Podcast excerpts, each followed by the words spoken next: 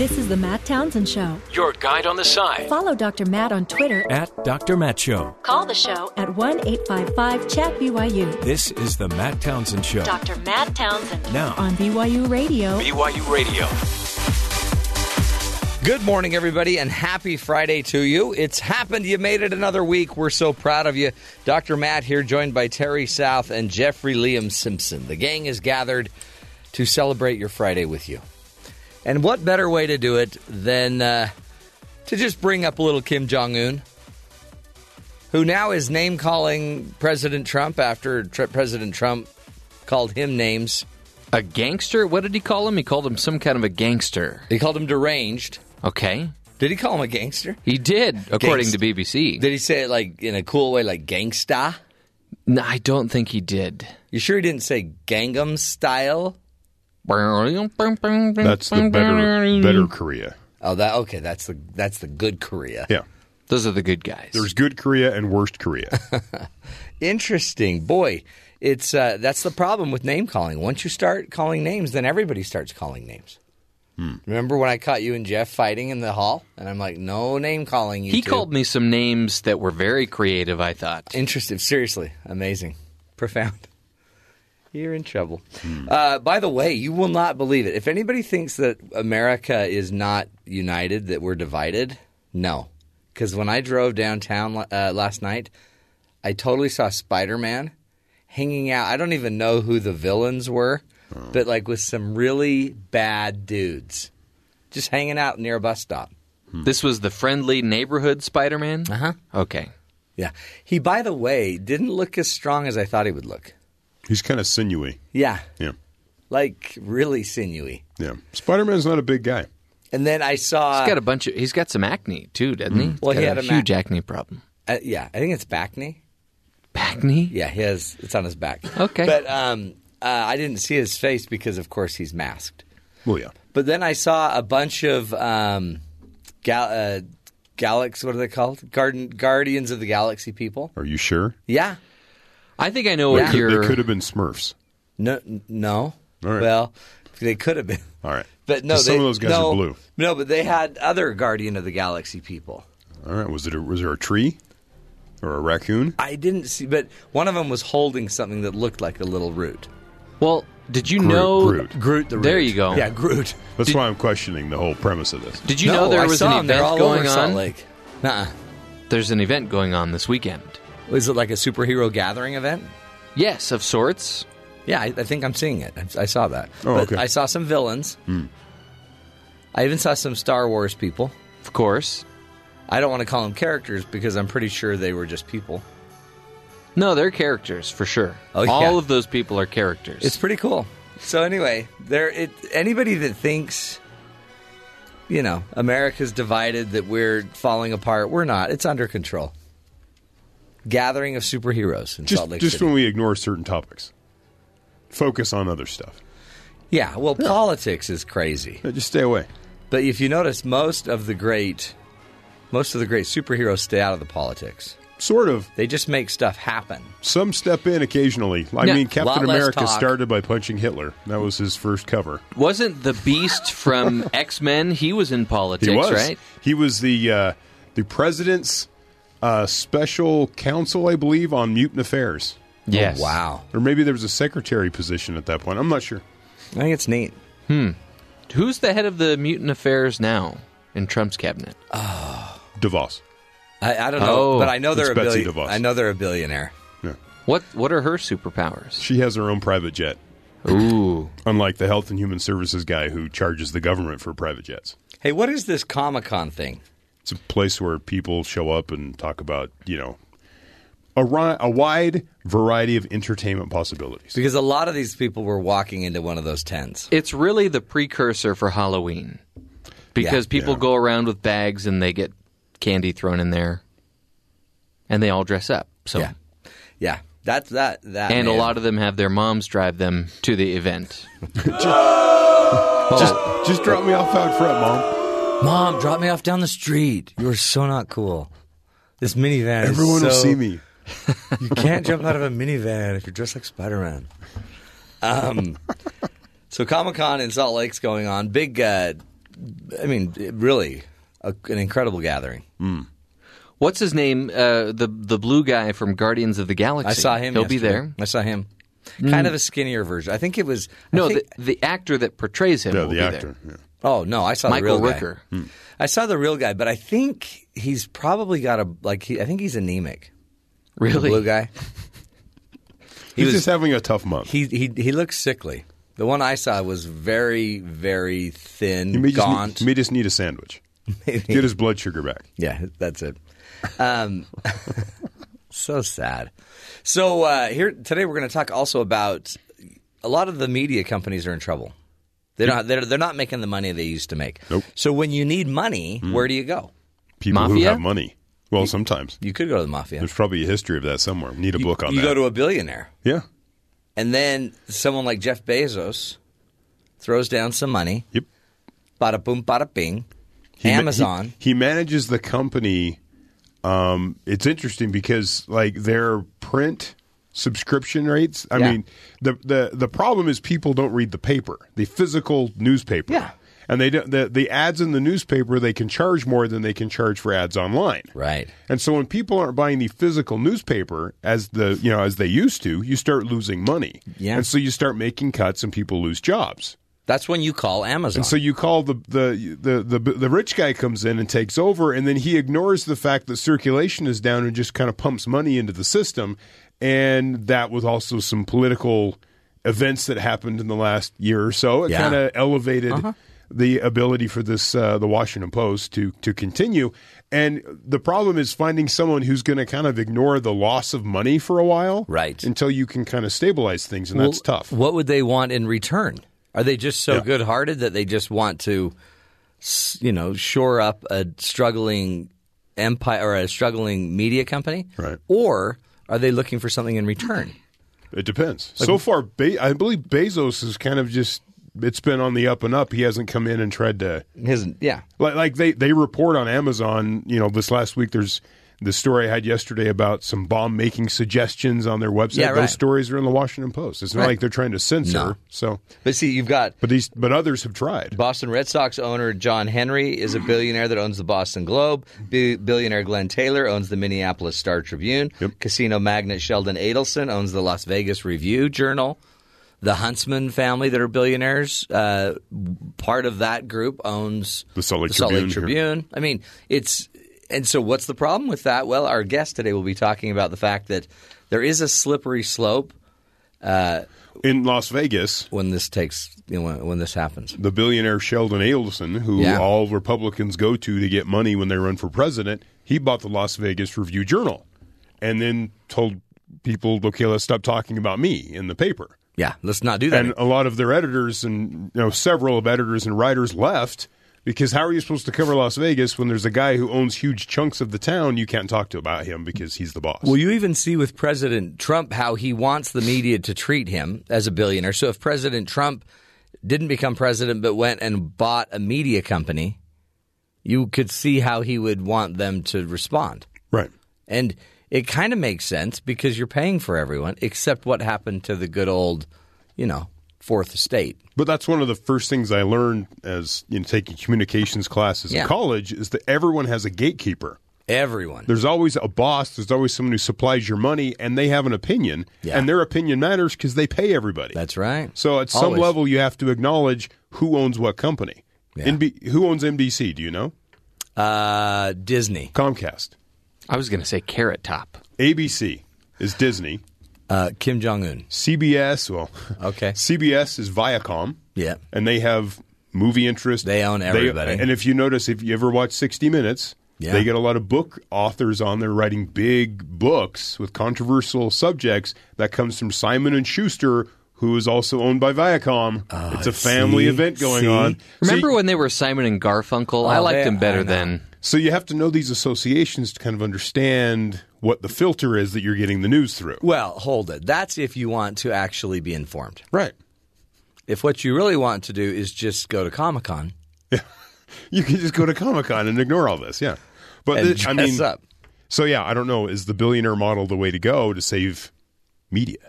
Well, and are you really saving media, or are you just you know transferring loyalties? Hmm. for the time. I mean, some of these still won't make it.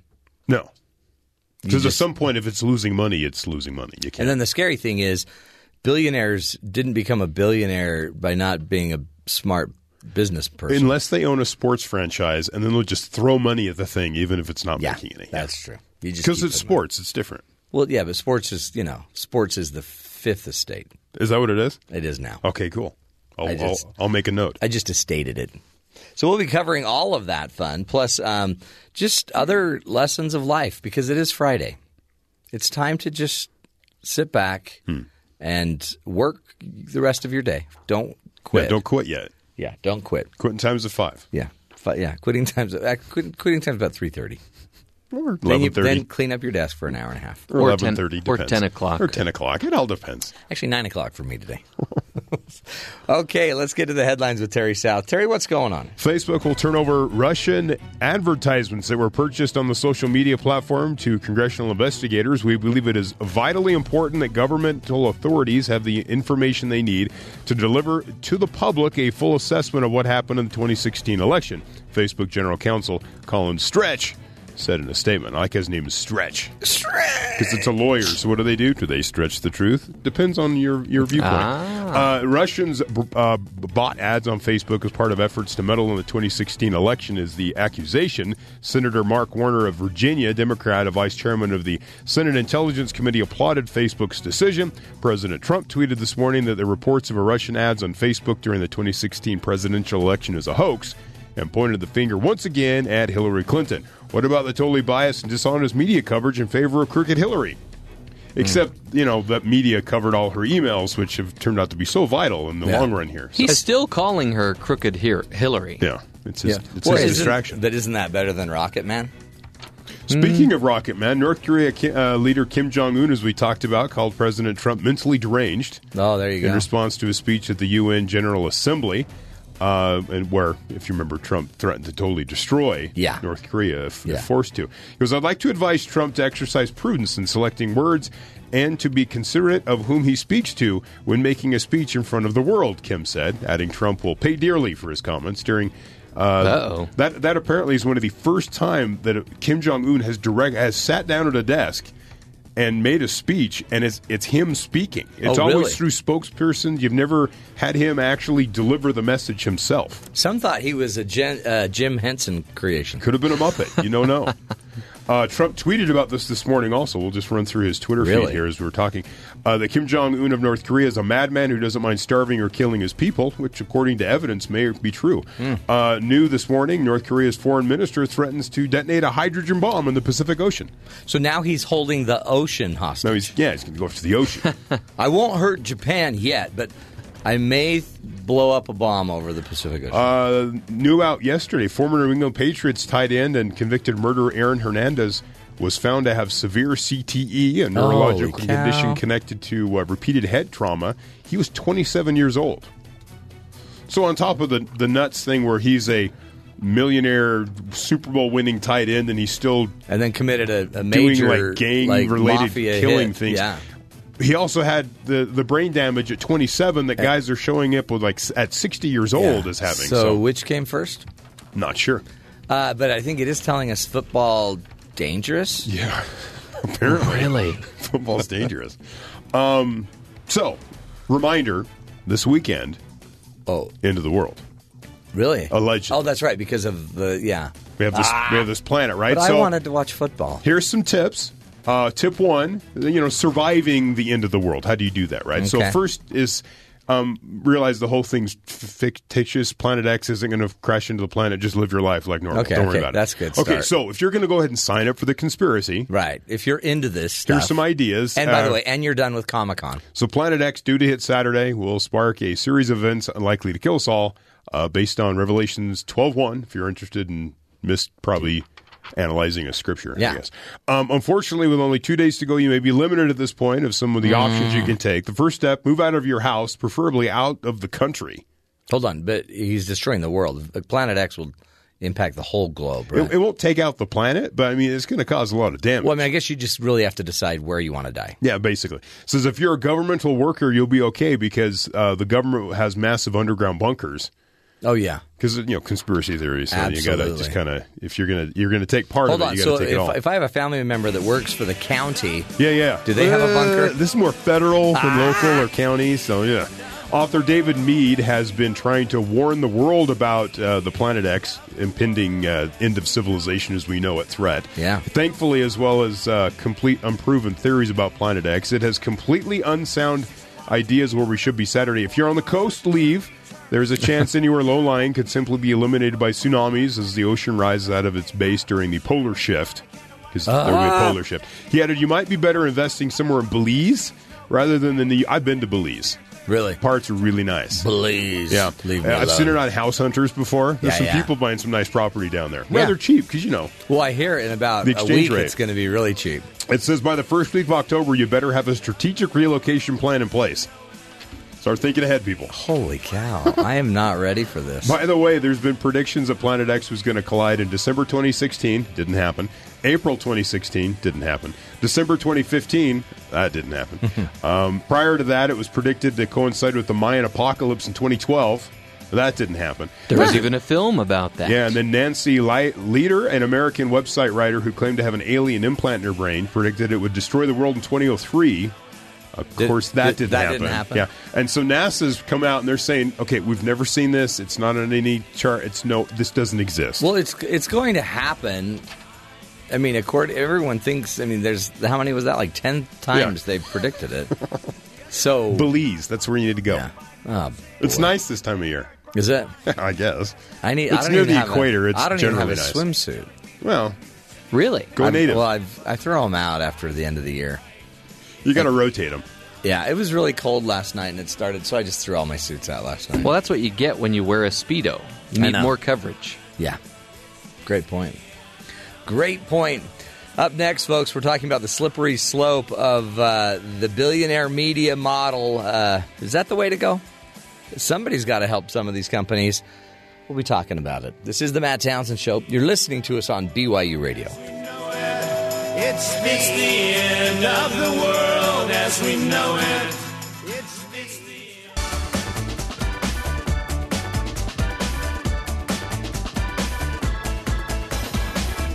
In July, Laurene Powell Jobs, wife of Steve Jobs, bought a majority stake in the news organization The Atlantic. And this isn't the first purchase of a news company by a billionaire in recent months. The Washington Post, the Boston Globe, the Minneapolis Star Tribune, and the Las Vegas Journal are now privately owned. And to talk with us about the slippery slope of the oligarchy media model, we have Dr. Rodney Benson with us. He's a department chair and professor of media, culture, and communication at New York University. Uh, Rodney, thanks so much for being with us today. Thank you, Matt. It's, it's a pleasure to be here. Is this so? This is a trend that worries you. All of the the billionaires buying up the media sources. Well, it's uh, it's a it's a mixed bag, uh, you know, and I think we have to be uh, careful uh, to not, uh, you know, to think that this is going to be the absolute solution. I mean, in, in many ways, it's an improvement from the stock market traded ownership that's really dominated over the years. Um, you know, you look at uh, Tronc, for instance, uh, uh, the, that owns the LA Times, the Chicago Tribune. They just bought up, or they just sold, or excuse me, they just bought uh, the paper. They're in the process of buying the paper, uh, the Daily News from Mortimer Zuckerman. And uh, in that case, I'd say that's that's going downhill because Zuckerman is basically he's taken losses in that paper for many years, and he's tried to maintain the quality. And uh, it'll be interesting to see what Tronc does to that. But I think we have to be careful to sort of assume that these uh, billionaire investors are going to uh, always be the solution. It's a mixed bag. Yeah, we um, we saw even here in Salt Lake City, uh, we have a Salt Lake Tribune um, paper, and uh, the Huntsman family. John Huntsman uh, is a billionaire, and I think one of his children took some of their money to buy the newspaper out, and uh, really to save it because who who knows if it would have been able to stick around. But are they, are they doing this for good business? because the Huntsmans were kind of saying it's more of making sure that there's another voice because there's there's there's another paper that's um, that tends to be more conservative here in Salt Lake and um, is it about is it about a purpose is it about a mission or is it really just about an investment? Well, I think uh, you know it. It with private ownership, you don't have that pressure to maximize shareholder value the way you do with a stock market owned company. So part of the advantage of uh, private ownership is that they can uh, not make profit their their only motive. Uh, hopefully, they probably don't want to lose money, Right. but uh, you know, uh, making 20% profit is maybe not that important to them. So you know, it's the, there's certainly civic-minded uh, owners that come in and they and they they're they're they're motivated, as you say, by trying to keep a, a newspaper in business that, as as an alternative to other sources. That if they didn't do it, maybe no one would do it.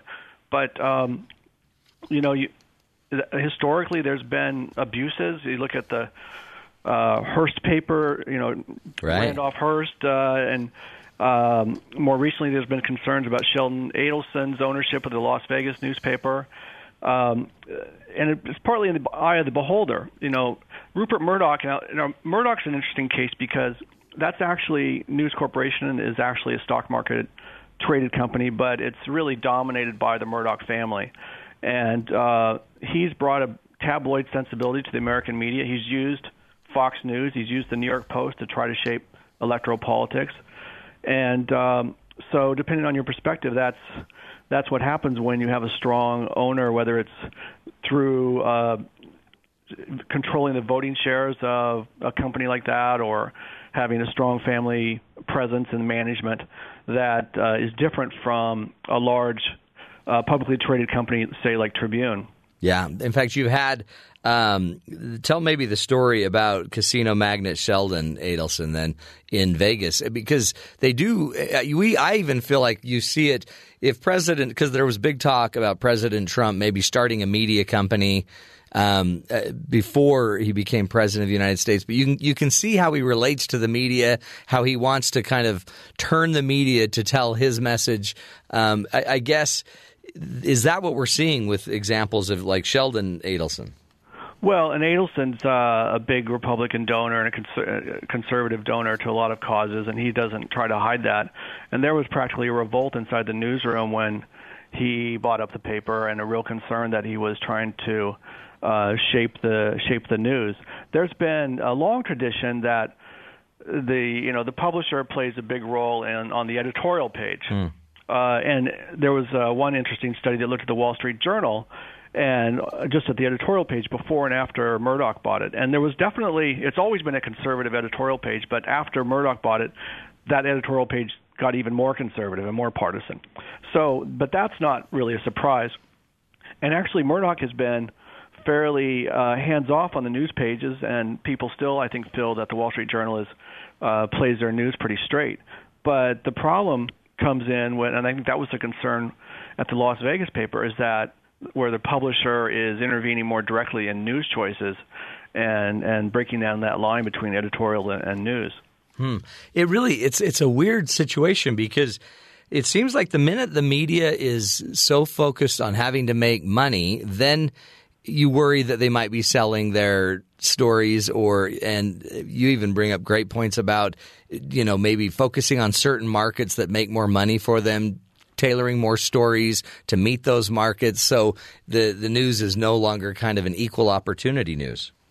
Well, that's that's the downside of our you know hyper commercial media system is we rely on commercial media to provide uh, the public good of quality journalism that in Western Europe is provided by generally by public media like the BBC, and uh, and commercial media has to make a profit, and also there's pressure for them to um, reach audiences that are tend to be higher consuming, higher income, higher education audiences that advertisers want, and that um, that trend is uh, only exacerbating in the the our current media environment, and so these uh, billionaire owners, their sensibility, their kind of their social networks, they're you know you have to wonder they're they're out of touch with ordinary ordinary Americans. Yeah.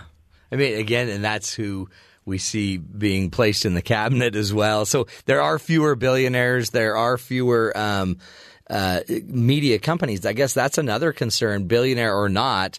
Um, a lot of these these conglomerates of media's organizations are now forming, so there's fewer owners uh, overall.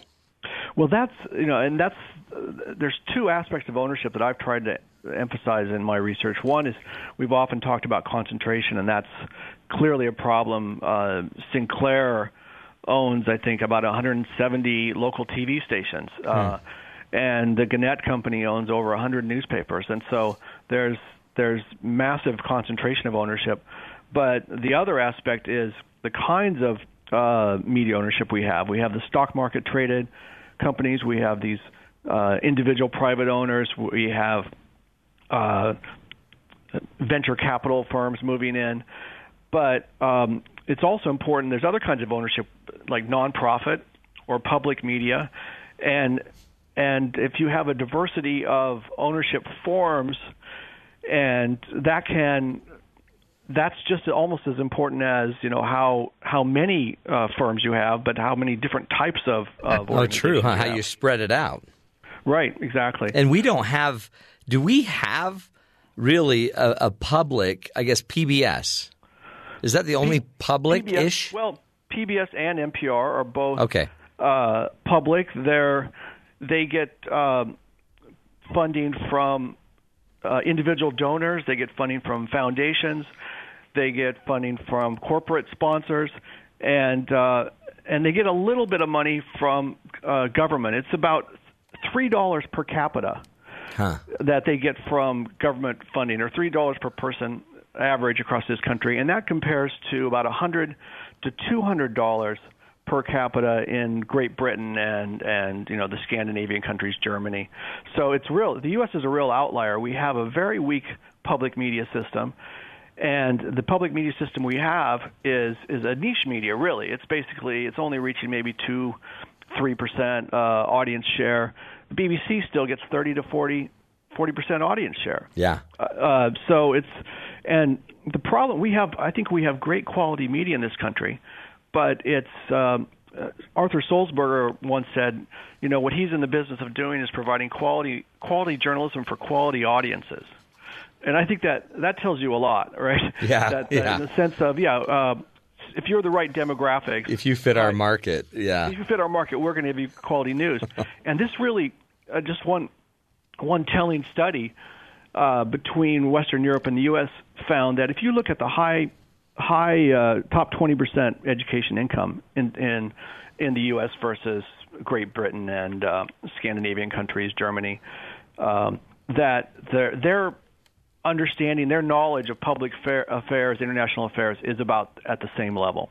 But if you look at the bottom 20 percent, the in Western Europe, people are well informed, but here they're not Yeah. and that's and that's because they're not being exposed to um quality media. They're they're and I think that's a, a big part of that is that we don't have adequate public media. It's well, isn't that funny? Because we have public schools, we have public, we have you know, into the public and the the the government has decided, yeah, we need to educate everyone, but um, we don't have a public media option. I guess it's and why is that? Why, why would you say we've been so averse here in the United States to that?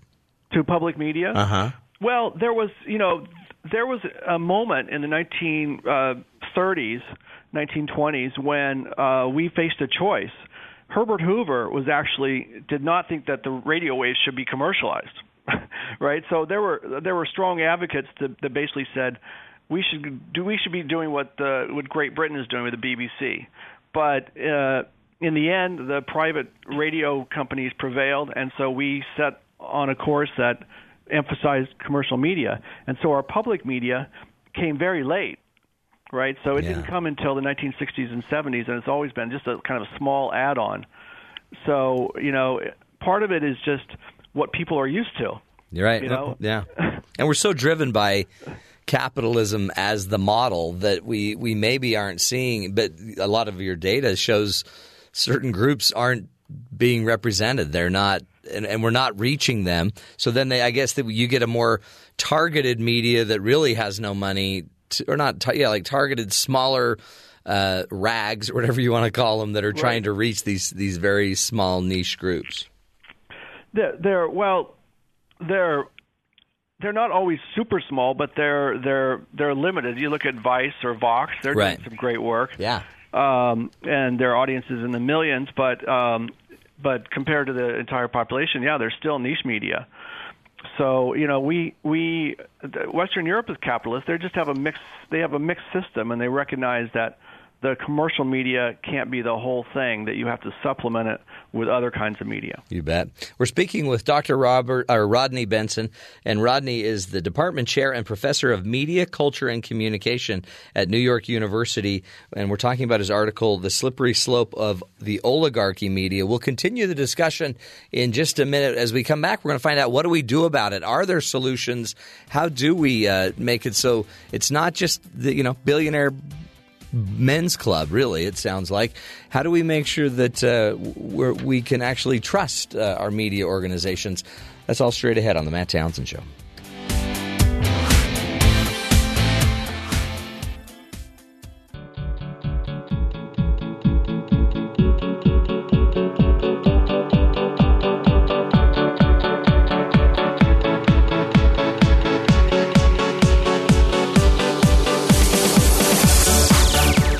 Welcome back, friends. We're talking with Dr. Rodney Benson, who is the department chair and professor of media, culture, and communication at New York University. He earned his PhD in sociology at the University of Cal Berkeley, and today is talking to us about. Uh, the billionaire, uh, really, it, it, seems to be kind of even more of a billionaire boys club that um, that are out purchasing these struggling, financially indebted, I guess, organizations, these media organizations. Amazon founder Jeff Bezos uh, owns the Washington Post. Boston Red Sox owner John Henry owns the Boston Globe. Billionaire Glenn T- Taylor owns the Minneapolis Star Tribune. Casino magnate Sheldon Adelson, the Las Vegas Review Journal, and and it's. Uh, I guess it's nice, Rodney, in one way, right? But in another Mm-hmm. way, it's it's potentially dangerous. It's it's potentially dangerous, and I think that um, we just have to be vigilant. We have to look closely. I think the the the danger I think increases when the owner has business interests um, beyond outside the media world, uh, outside the media world, and so I think with uh, Bezos, who's moving into retail, groceries, and all kinds of other businesses there the the potential for conflicts of interest uh, increase, and so we have to we have to be careful. I would, you know, look closely at their business coverage. And I guess it's, um, the, I guess the rich kind of have the power, the place to do that. Um, in the end, too, like we're BYU Radio, we're owned by the LDS Church, and to be a nonprofit uh, entity, there's a really powerful benefit to that that I see just being here. Um, but it, but there is always in the back of your head uh, who owns you, right, or who runs this. How do journalists and what do you teach uh, in your program? How, how can a journalist walk that fine line? Well, you know, I think that there's you have to try to be as as professional as possible. You have to kind of guard that. Uh, wall between the business side and the news side, or the ownership side and the news side. Um, but you know, every every uh, organization is going to have its blind spots. It's going to have its no-go areas. I mean, the the Christian Science Monitor is a great uh, mm. newspaper, and now it's mostly online. And they do they've won awards for the international reporting. I've talked to reporters there that said this is the you know they had worked for several leading commercial news organization. They said I've had I have more freedom here than I had anywhere else. At the same time, there's a no-go area at Yeah. Christian Science Monitor, which is about medical news, Yeah. right? Because and it's not so much, but it's and what what they told me is that where other where other uh, newspapers would present n- medical news as kind of like this is a fact, the Christian Science Monitor would say doctors say, Yeah. right? Yeah. So they would, and that was just a That's just how they handle it.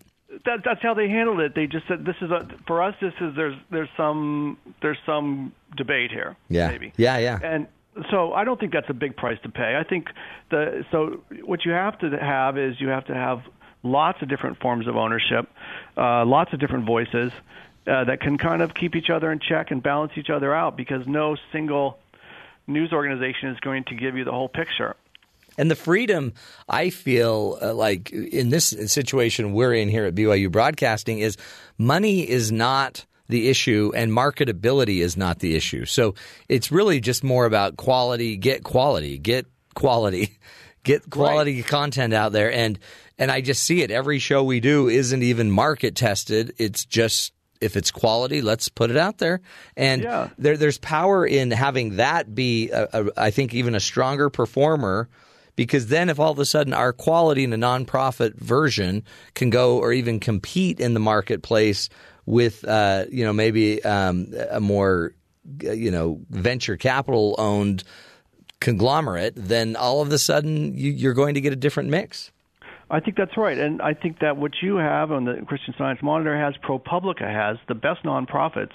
They have uh, some kind of long-term organizational support for what they're doing, and that gives them that security and that freedom to do excellent work. The problem in the nonprofit world is that a lot of these uh, nonprofits are dependent on short-term project-based grants, and they're just Yeah. continually scrambling Yeah.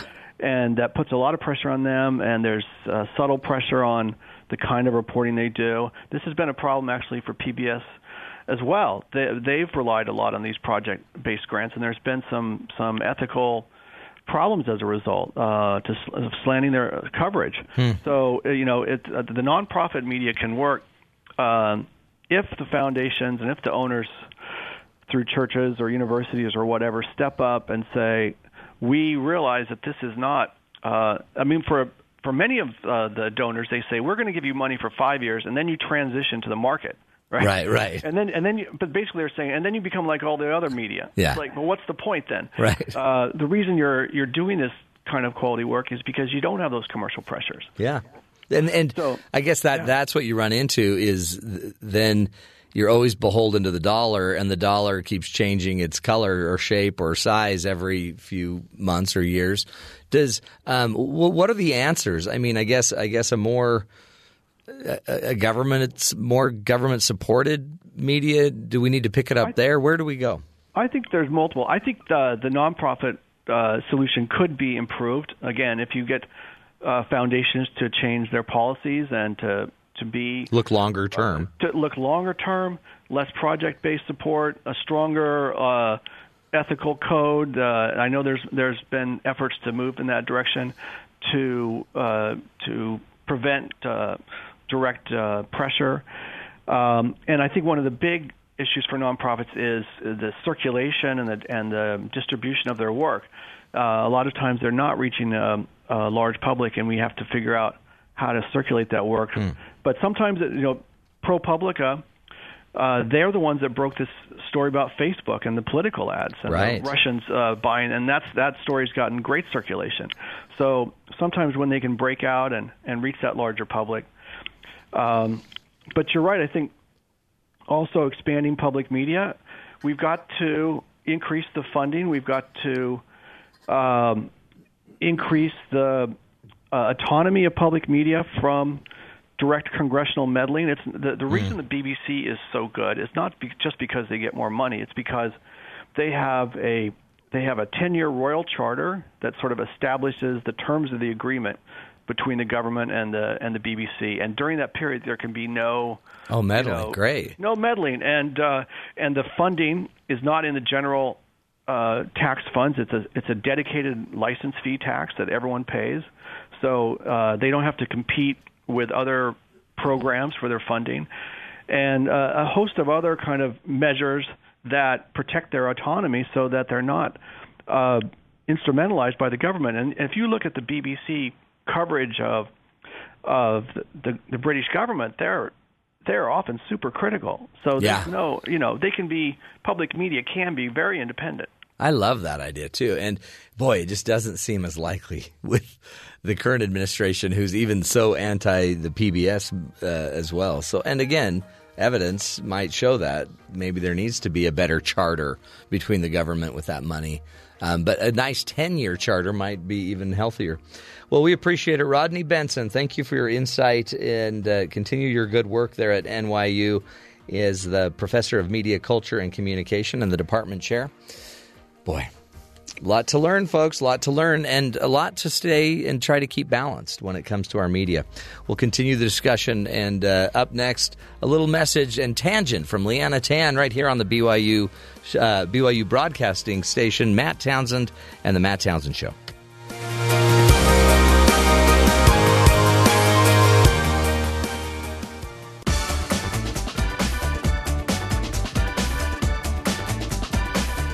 Over the years, we've talked on the show a lot about how to set your goals and achieve your dreams. Well, one of our producers, Liana Tan, did that this summer when she ventured out to New York City for a couple of months, and now she's back to tell us about it and what the big city really has to offer.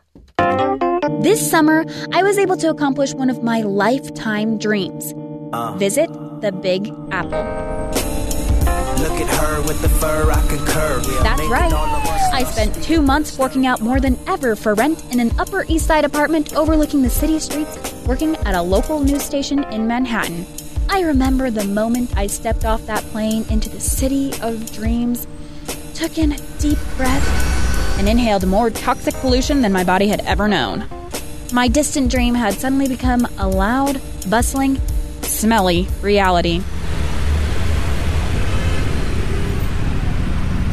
Now, don't get me wrong. I absolutely loved my experience in New York. But after eight weeks of being there, I felt like I got a taste of more than just the glitz and glam of New York. And I've come back to tell you all about it. Here are six of the best and worst things about New York. Number one, meeting famous people. This was definitely at the top of my list. I was able to be in a live studio audience of a different talk show a couple times almost every week. Famous people just roam the streets there. And one of the best moments of my life was meeting Jimmy Fallon in real life. It seemed like every few days I'd be at a park or a news event or something, and someone of celebrity status in one way or another would be there. But while going to shows is really great and everything, the traffic is absolutely horrible. When you're trying to get out across that East River, you can forget about it. Grand Central Parkway slam for the Kennedy all the way out to the Guam. I don't know how New Yorkers get anywhere on time. Even if you plan in extra time, you never know how long your train can be delayed or if your bus will ever actually even come. You might as well turn around, go back to your office, and call it a night. Or if your Uber driver will randomly decide to take the scenic route. What takes 10 minutes to drive in the suburbs could easily turn into a 30 minute commute in the big city. Number two, trying new food. New York is heaven to foodies. There's a different, unique restaurant every few steps you walk. Every restaurant seems to have its own fusion of novelty recipes and creative atmospheres. The first person I met in New York happened to be a personal chef and took me to a new, delicious local restaurant every week. But I have to say, of all the posh, unique foods I tried, one of my favorite foods of New York was just their classic $3 deli sandwich on every street corner. A warm, round roll filled with hand cut turkey and perfectly sliced tomatoes and cheese. It's just something about them that you can't find anywhere else. But you know, maybe it's not the novelty of them that makes me love them so much. Maybe it's their price, because that's really where I feel the most at home. You know, $3 purchases. New York food is good, but just like everything else there, it is so overpriced. I think that was the first $15 hamburger I've bought, and definitely the first $15 meatball I've bought. They must charge for all the extra weight gain that comes with it. Number three, nightlife. New York nightlife is unbeatable. It truly is the city that never sleeps, and it really comes alive when the sun sets. There's always something new to do there. I love how New York is so old and historic, yet so hip at the same time. I remember I stopped dead in my tracks and my jaw just dropped when I first stepped into Times Square. I was in awe of the Broadway shows, the baseball games, the comedy sketches, the karaoke hotspots. There was never a dull moment and always a new adventure just down the street. But as fun as nightlife is, the smell of New York, day or night, is inescapable. Most of the time, the streets were filled with the unique smell of toilet mixed with hot garbage, spilled coffee, and exhaust fumes. There's no relief. If you want to step away for a breath of fresh air in the bustle of the day, you'd better hop on a train to the next city over. This hour of programming brought to you by the New Haven Convention and Visitors Bureau. Connecticut. Life smells a little bit better up here. Number four, skylines. I can't get over how breathtaking New York skylines are. Every time we turn a corner on the freeway and see that silver outline in the distance, it would take my breath away. The city lights are to die for. It's definitely a must see. One of the most unforgettable sights is walking across the Brooklyn Bridge during sunset. I had to keep stopping every few steps to catch my breath because it was so gorgeous. The architecture of New York and all the bridges and lights and towering structures are truly a piece of artwork. However, all that artwork made it really hard to ever see or feel the sun and left very little room to ever see a patch of green grass, it seemed. It's like all the grass of New York was consolidated into one central location called Central Park. And you'd think with all that architectural skill, they'd find a way to build a public restroom or maybe a drinking fountain every now and then. Yeesh. Number 5. Diversity. New York is a melting pot of quirky, unique people from all walks of life. You've got the super smart Ivy Leaguers, the Juilliard performers, the gangbangers, the coffee shop waiters, the stuffy businessmen, the inspirational and everyone is so willing to talk to you and cut the small talk. But that does come with a price. I met a lot of cool, nice people in New York, but I also met a lot of people with an attitude. Everyone has an opinion on everything, and some people forget to mind their manners. The typical New Yorker attitude isn't just a stereotype, I found out. It's accompanied with a lot of road rage, swearing, street vendors trying to scam you, Hey, buddy, you want to buy a timeshare? and random people on the street constantly asking you for money. And number six, my internship. It was definitely a culture shock at first, adjusting from the typical Salt Lake City news, like where the next big marathon will be held, Big hint, it'll be downtown. to news in the Big Apple. Like covering three murder cases, a robbery, and a fire all in my first week. But despite the often depressing stories, surviving being trapped at the bottom of the totem pole, and avoiding all the politics and death glares when people learned I was visiting from a Republican state, my internship was pretty cool. New Yorkers have a strong work ethic and are always willing to work hard and take themselves to the next level. I loved having the opportunity to work directly with the host of a news talk show and with the anchors and reporters and learn as much as I could from them. And more than scary or depressing, it was fun being in the mix of everything New York, going out to scenes of news stories every day, like being in Times Square when the mass accident happened in the summer, and meeting new people like politicians and celebrities, and just down to earth local shop owners, or wedging myself into press conferences and visiting so many of the nooks and crannies of the five boroughs of New York. Overall, it really was a life changing and eye opening experience. It was definitely one I won't forget. And that's one more thing I can check off my bucket list. So, I guess what I came away with after two months in the big city is that we're all chasing dreams. And if there's something you've always dreamed of doing, just do it. Contrary to Frank Sinatra's lyrics, though, you don't have to go to the Big Apple to make it. You can see your dreams come true right where you are. Well, I'm Liana Tan, and that's my little tangent.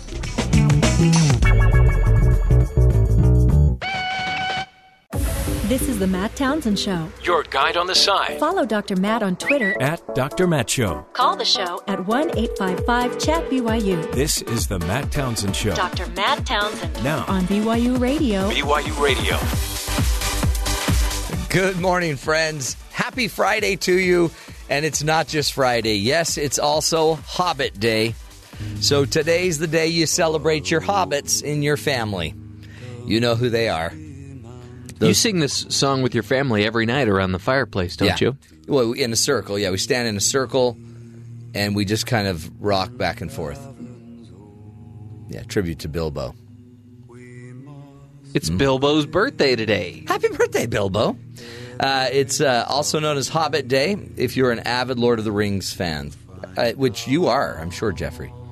Uh, I am. I've, I've read one of the Lord of the Rings books. I've also read The Hobbit. Really? I enjoy The Hobbit book better than the movie, but I think I enjoy the Lord of the Rings movie better than the book. See, that's interesting because my favorite book it was um, the Seven Hobbits of Highly Effective People by Stephen Covey. Ooh, I love that book. Yeah, very. So there's there's uh, Grouchy no, and no, no, that's- Surly. No, No, that's that's the seven dwarfs.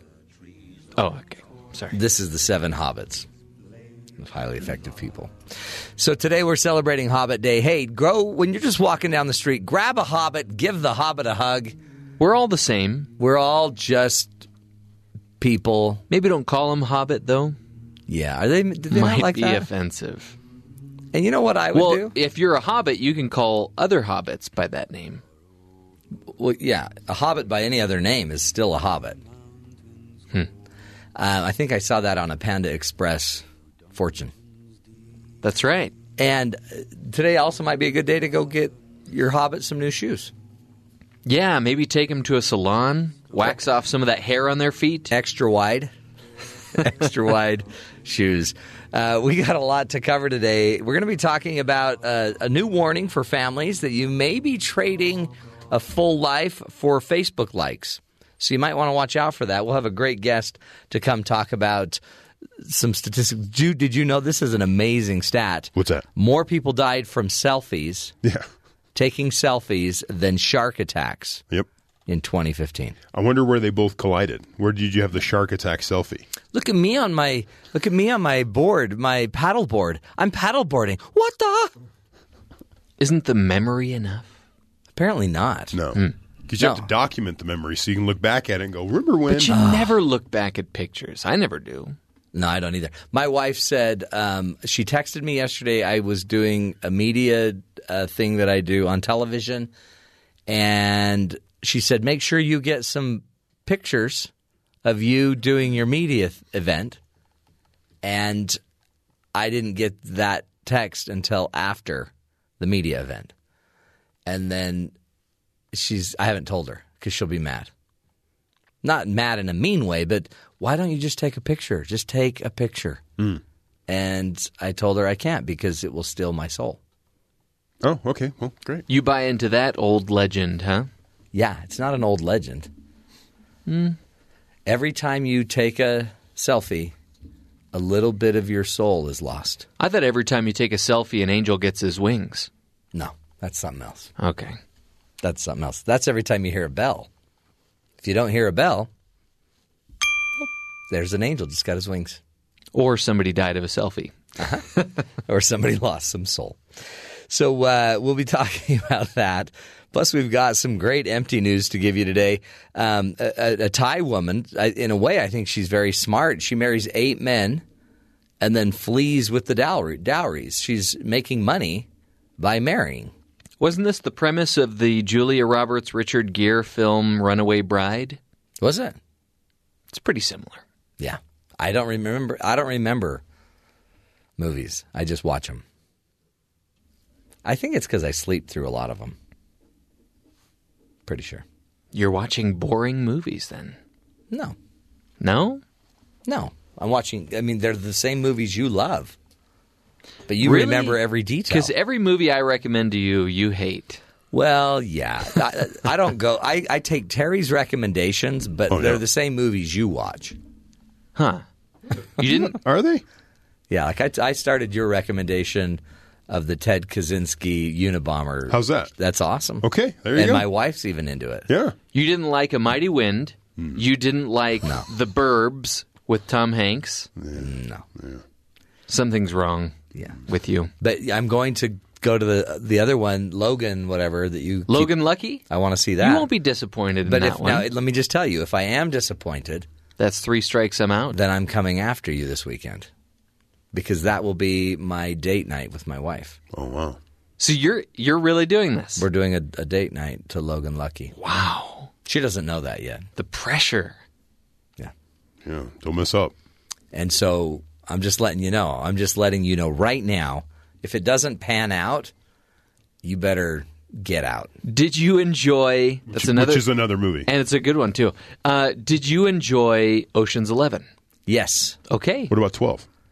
Yes. Mm, I didn't enjoy that. No, one. I didn't either. I remember. I enjoy them all the same. I was probably Was there writing. a third or one, or did they, they There realize- was it was Ocean's Thirteen, and Was I think it was PG. Was that any good? It was better than Ocean's Twelve. Oh, wow. What happened to 10? They started at 11. I know. I want to So- know what happened It's to about 10. though. 11 guys. Well, not- they're going to do eight with women. That'll be so cool. maybe they'll make it up to ten.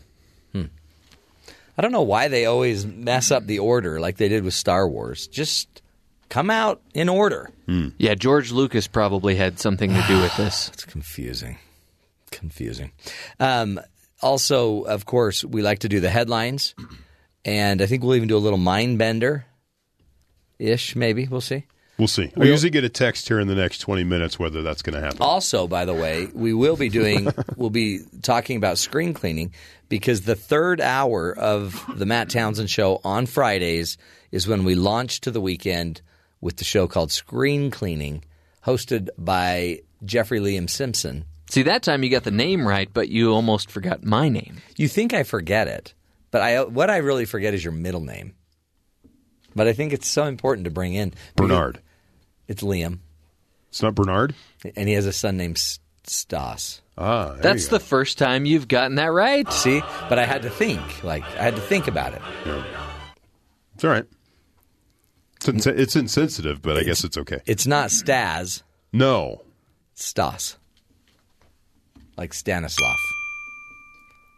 Okay, we'll get to all that fun straight ahead. But first to the headlines with Terry South. Terry, what is going on? President Trump announced new a new executive order on Thursday that will allow the Treasury Department to target companies and individuals that trade with North Korea.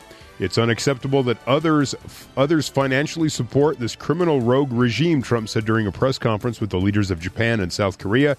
The order will allow Treasury Secretary Steve Mnuchin uh, discretion to target any foreign bank knowingly facil- facilitating specific transactions tied to trade with North Korea. Trump said. Uh, Trump also praised Chinese, pres- uh, pri- uh, Chinese President Xi Jinping dis- his decision to limit financial relations with North Korea through Chinese banks as being very bold and unexpected.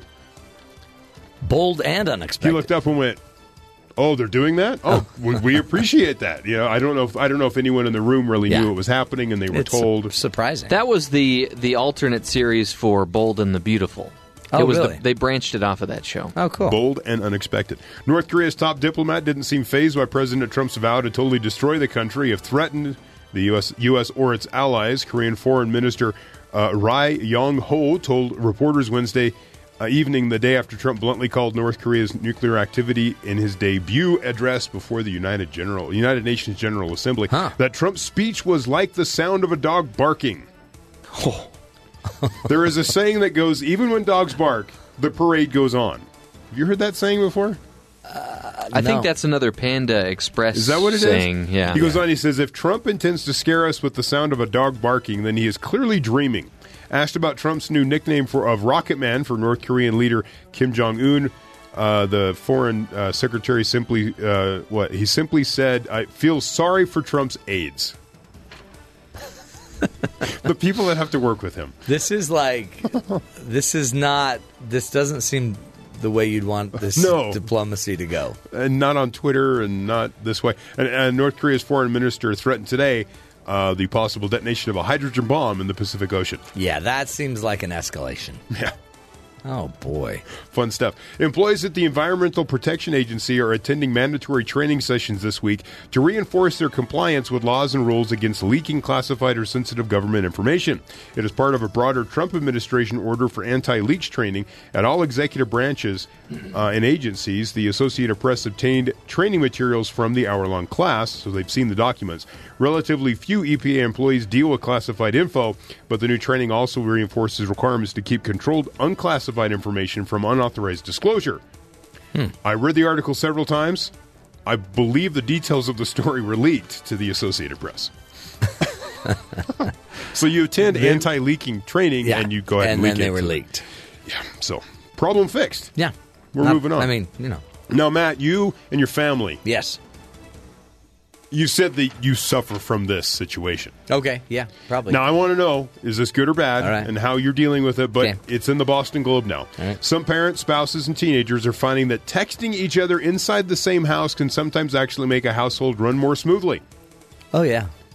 Tired and hungry after a day of high school and sports, Isaiah Ramsey likes to collapse on his bed, grab his phone, and place a mobile dinner order to his mom in the next room. Oh boy. Digital natives who are accustomed to summoning everything from their phones, restaurant meals, consumer goods, Uber, are lounging in their rooms and tapping out requests for services from their parents. Can you bring me my charger? One child texts to his parents. Oh boy. Parents who were initially horrified at the seemingly impersonal communication mode have not only made it their made their peace with it, they're deploying it themselves. It's the only reliable way to reach them when they're upstairs, says one parent, a mother of 3. They're always looking at their phones, at Snapchat or Instagram, so they can't pretend that they can't see my message. The only reliable way to communicate with somebody upstairs. Well, you- other yeah. What about the legs? The legs will get you there. Well, they'll get you there, but then what? Do you have to communicate with your legs? Yeah. Start kicking them. You might have to kick their door down if they won't let you in. That's the fastest way to die. Walking upstairs? If, if my kid texted me and said, "Hey, bring me a sandwich," By the way, my mother kicked down a door one time. Wow, I don't remember what I had done. Oh, I- boy. but I locked myself in the bathroom. She was so furious that she kicked the door down, and I think when she saw me cowering in the bathtub, it kind of calmed her nerves a little bit because it just made her laugh. Wow, That's intense. I want to know what you did. Mom turns I into have- a SWAT team. No, you I have know no what idea. you did. You you've blocked it out for some reason. Let's talk about it for a minute. Let's explore this. Let's get this out of I you. think Deep, the dark important moment. the important part is the humor found in the moment where I was scared of, for my life in the bathtub from my mother. Well, but does that that doesn't seem as funny? Like, what would be funnier? I think is if you had just sat down on the toilet, hmm. as if you were actually using the toilet. Okay, that that would be funny. when I if I kick the door down and you're in the tub shaking, that would actually make me feel like I'm evil. But if you if I kick the door down and you're sitting on the toilet as a little whatever eight ten year old boy, that would be funny. You're like, oh mom, did you need something? That's hilarious. Let's call your mom. I'd love to have the details on that. Hmm. Maybe during the break. I'm guessing she doesn't remember either. She remembers kicking down the door, but she Yeah. doesn't remember what I did. How does a You woman never not do. remember kicking down You the never door? remember what the kids did. No, it's always just some blind rage. That's why you're supposed to journal. Always journal. After every blind rage, I journal. So back to this texting thing. Do your Yeah. kids text you from upstairs often?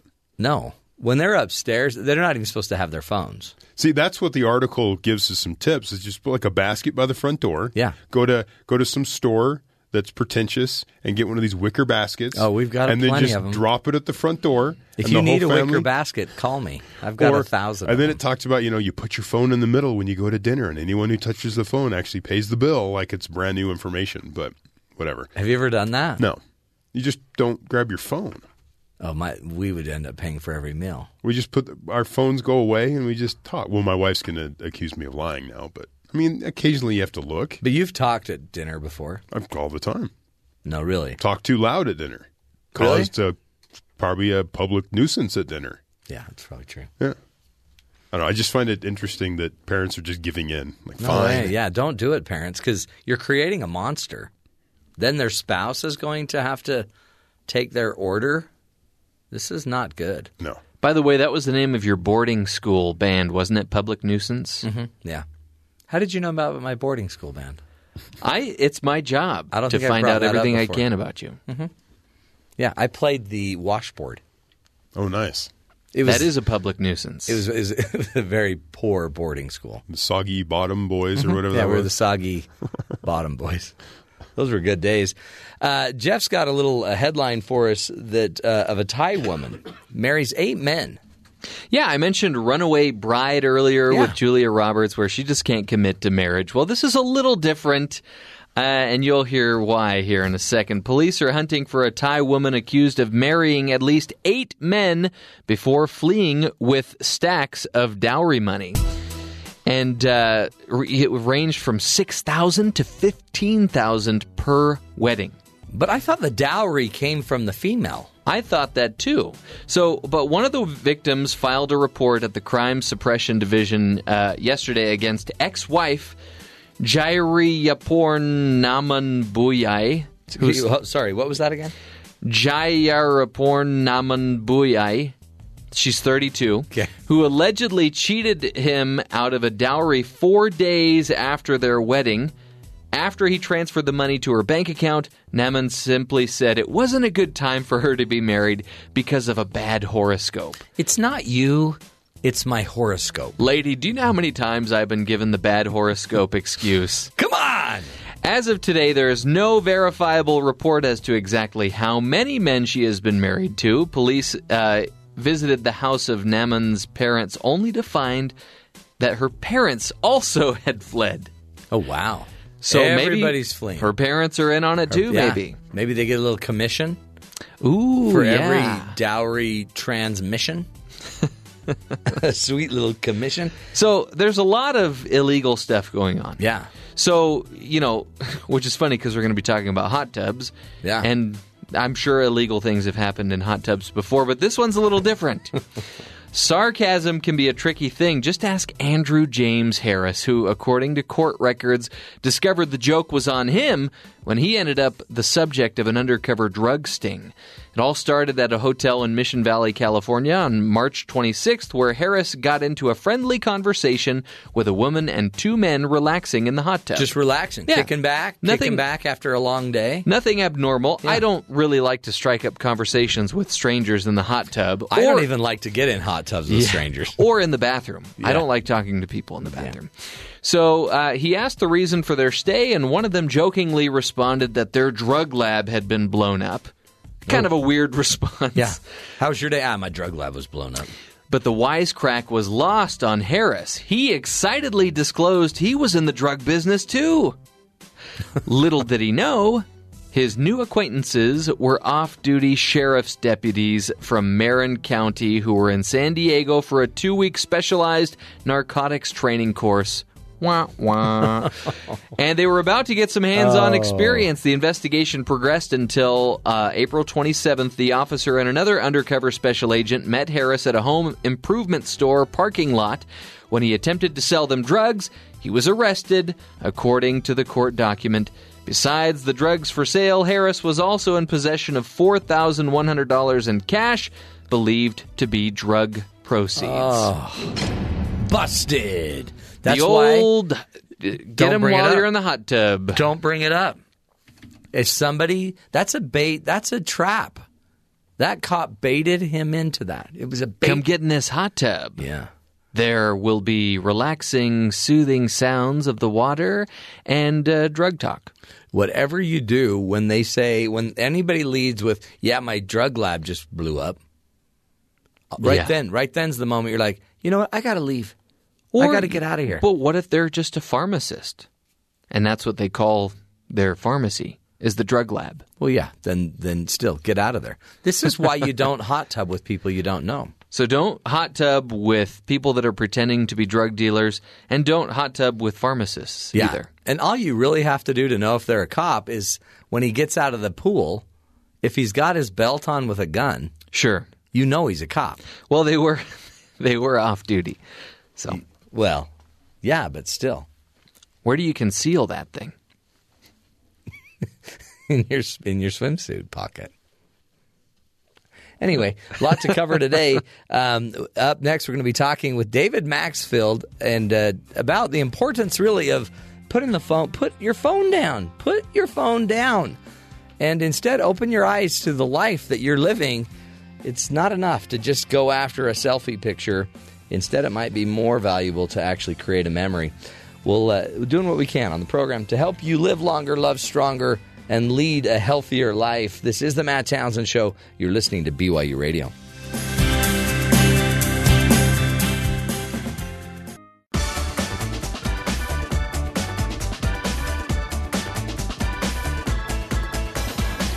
Do you often find yourself preoccupied with taking pictures instead of enjoying the moment? Events such as weddings, graduations, and vacations are perfect times to snap pictures. However, this can lead you to focus on your phone instead of the people around you. In one study conducted, 58% of people said that posting the perfect picture prevented them from enjoying life experiences. And uh, here to talk to us about it is author and speaker Dave Maxfield. He is um, he is a New York Times best-selling author and speaker and a social scientist as well, and works with uh, Vital Smarts.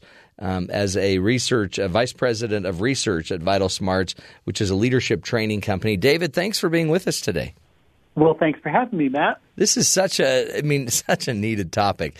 What, what is going on with us where the concept of a picture that we could, I guess, post on Facebook is more valuable to us than actually the moment? Yeah, we're calling it choosing to have a like over a life. oh, it's so true. Yeah. And it's dangerous, right? Because not only it, are it, people are dying taking selfies, but I think we think our happiness is in a like instead of in the humans we're with. Yeah, it can happen sometimes. I think it's sort of a slippery slope. There, you know, imagine you you're taking a morning hike up up a mountain to see a sunrise. Right, you get up early, you hike up to that mountaintop, and you you you enjoy that sunset. That's an experience. It's it's genuine. It's authentic. You're present in the moment. Now imagine that same situation, but the reason you're going up the mountain is because you've read some data on the internet that you're going to get more likes and people are going to going to notice you more if you uh, include fitness and sunrises in your postings. So now you've got this instrumental ulterior motive. Hiking up the mountain is a means toward getting more likes. The same activity, but now you're not present. It's not really authentic. It's not genuine. You're not getting that experience that you actually deserve. Right. You're doing it for the like. It's the wrong. It's the wrong reason. And why? I mean, I guess is it what is it? Is it this insatiable need to be liked? What what is it that because it seems like we would have over time evolved to be very present in our lives, and yet we really are very distractible. Yeah, we're very distractible, and we we don't always live in the present. We we're we're future oriented beings, right? Cause, Yeah. And that's helped with our survival over time. But I think what's going on here is something more like gamification. It's it's kind of like the slot machine or the or or the video game that gives you doses of rewards at just the right times, at just the right levels to keep you interested, keep you engaged in the game. Hmm. So your life can easily turn into the game, and you're picking the easy and the and the external rewards over the over the real. Yeah, and and it's so subtle that you don't know that you're you're you stay in the game because hey, I got just the right amount of dose. I didn't get overloaded. I didn't get underloaded. It was just the right amount to make me want to do it again. It can you can slip into it. I the the the reason we did this study, I, was at the beach with a bunch of nieces and nephews, and we were playing in the in the surf in Southern California. Except I wasn't. Okay, my wife was. Our nieces and nephews were, but I was wading out in the water, trying to hold a movie camera, trying to get pictures that I could then post to their parents that would make them jealous about what a great time I was giving their kids. Hmm. Right? Yeah. And at some point, my wife came up to me and said, "You know, you'd have a lot more fun if you put that damn thing away." Yeah. And just jumped in the water, right? So true. And she was right. And and it dawned on me that you know I'm not the only one doing this. So we started collecting examples. So we actually did a research study with a couple thousand people involved, and we got examples that would kind of knock your socks off. Here'd be an example Yeah. A mother of a three year old saying she was in a grocery store and her son was acting up, and so she disciplined her son, and he threw a tantrum in the grocery store. Okay, you can imagine that happening. Well, she didn't have her camera out to record the tantrum, but she thought the tantrum was so cool that she disciplined him again a second time after she got her camera out so she could post it.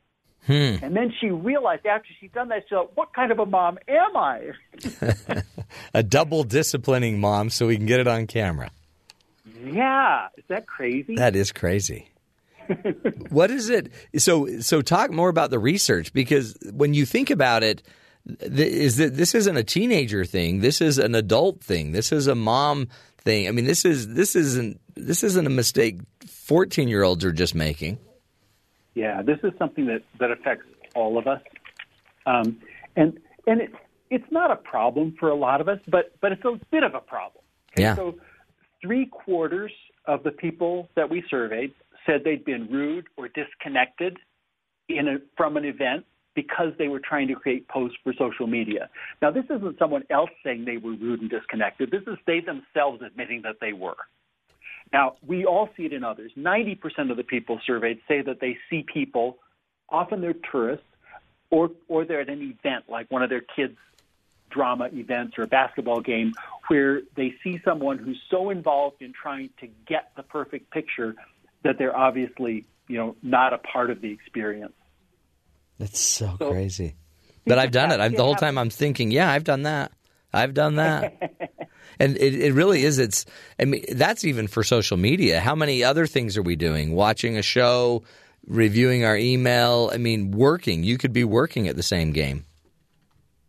Sure, sure, and and there's some there's some sort at the dramatic end. We we we refer to some folks as social media trophy hunters, right? Yeah. They're looking for that ultimate trophy shot, and it's so bad that in New York City they had to actually write a city law, an ordinance against taking a selfie with a tiger.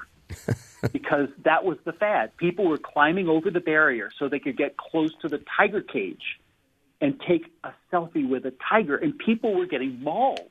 Wow. I mean, like something shuts off inside of them. Like I need this trophy picture, but what they fail to re- realize is they're going to be the trophy picture as the tiger Yeah. devours them.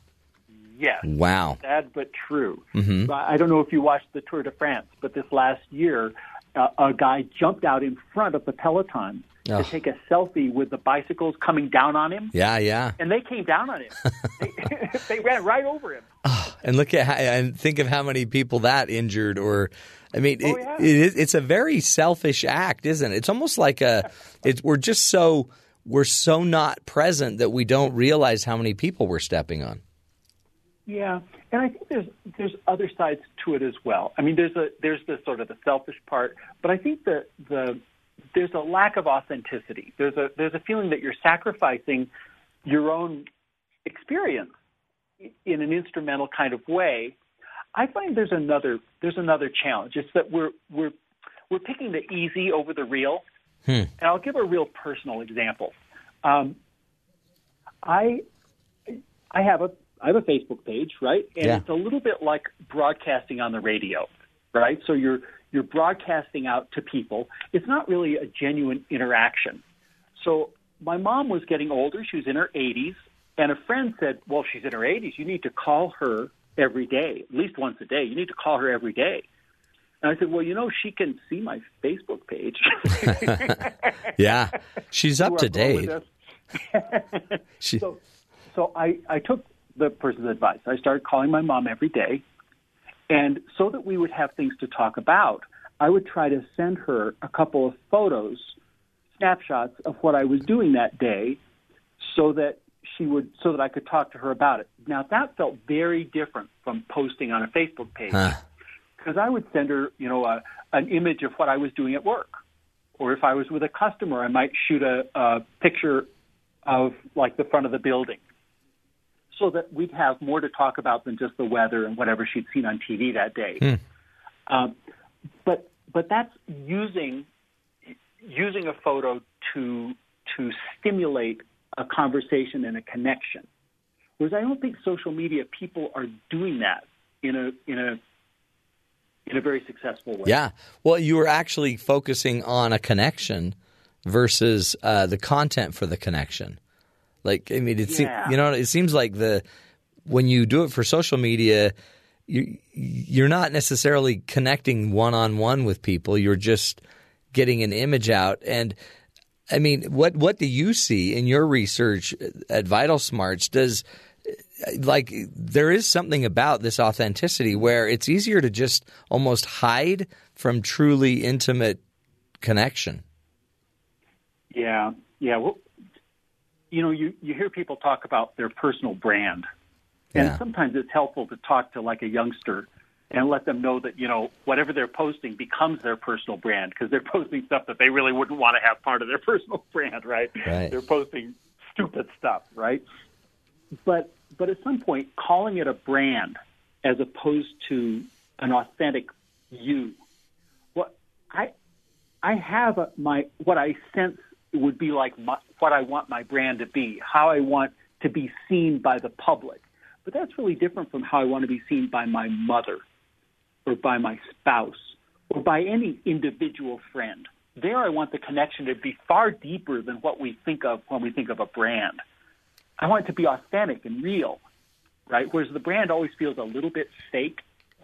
Yeah, no, it. I want huh? to take that distance away. Hmm So true. Does when you look at it, uh, kind of as a as a researcher and as a writer, um, what what are what are your suggestions? Where do we go with this so we we don't get caught up in the wave of social media? Yeah, so I guess the first thing I want to say is I'm not a Luddite. Yeah. I'm not against technology. I love technology. I love the fact that I can use social media and use, you know, FaceTime and other ways to connect with people, whether it's my mom or whether it's any someone anywhere in the world. In fact, just before I got on this call with you, I was on a Skype call with people who were in Germany, Singapore, and Philadelphia, and we're able to see each other, interact with each other, and we're we're going to get together in about three weeks together in in Germany and do some work together. Hmm. But it's I love technology. I use it all the time, and so I think that what happens is as new technology comes online, um, it upsets social norms, and and it takes a while for society to figure out new social norms that work. So, an example, they introduced the telephone, and it rings very rudely right in the middle of while you're trying to do a crossword puzzle Right. or when you're uh, talking to a friend and all of a sudden that phone rings and it's just obnoxious so for example the painter edouard degas refused to have a phone in his house and refused to visit anybody who had a phone in their house because he found phones as so incredibly rude only rude people would have them Right. right? Now, over time, we've sort of figured that one out. And some people figure it out faster than others, maybe because they've grown up with it their whole lives, or maybe because they just figure out some shortcuts or some some hacks that work for them. So here's like an example of a hack. I, I call it snap, look, and listen. It's there's nothing wrong with taking the photo Yeah. take the photo. But once you've got the photo, put your phone away and enjoy. Yeah. Immerse yourself in the experience. So so snap, but then look and listen. and, and get back in the game, get back in the, the moment with everybody. We're speaking with uh, Dr. David Maxfield, who is talking to us today. Uh, really, about how you may be trading a full life for Facebook likes. We will continue the discussion right here on BYU Radio.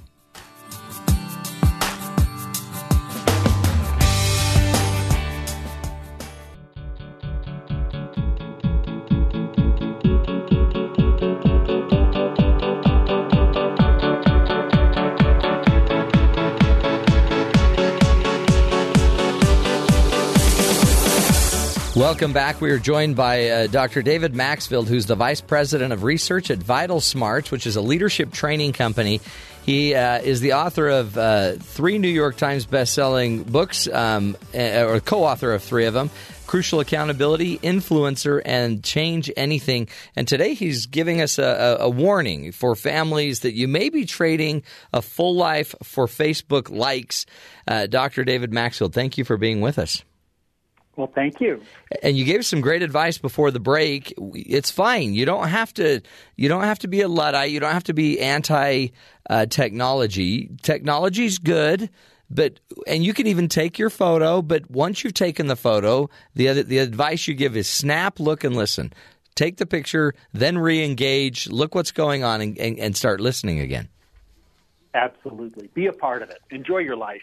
Yeah, really. I mean, because I guess in the end, what we're doing it because we think this will make us happy. But what does the research actually say about what makes us happy?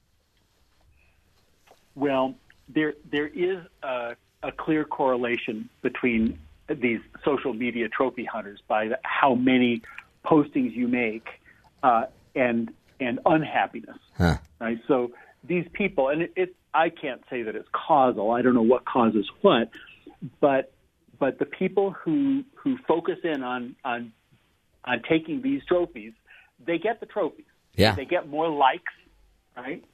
But they uh, score higher on a depression scale as well. It's not it's not a real good thing. It, it sort of furthers that image of someone who's living their life um, to get likes rather than to have a life. Hmm. It's so true, but and and part of it too is it's such a comparative thing where, so I guess if your if your sense of worth or, or confidence comes from how many uh, likes you get, well, boy, once you see your friend has more likes, it's always going to be this comparative thing.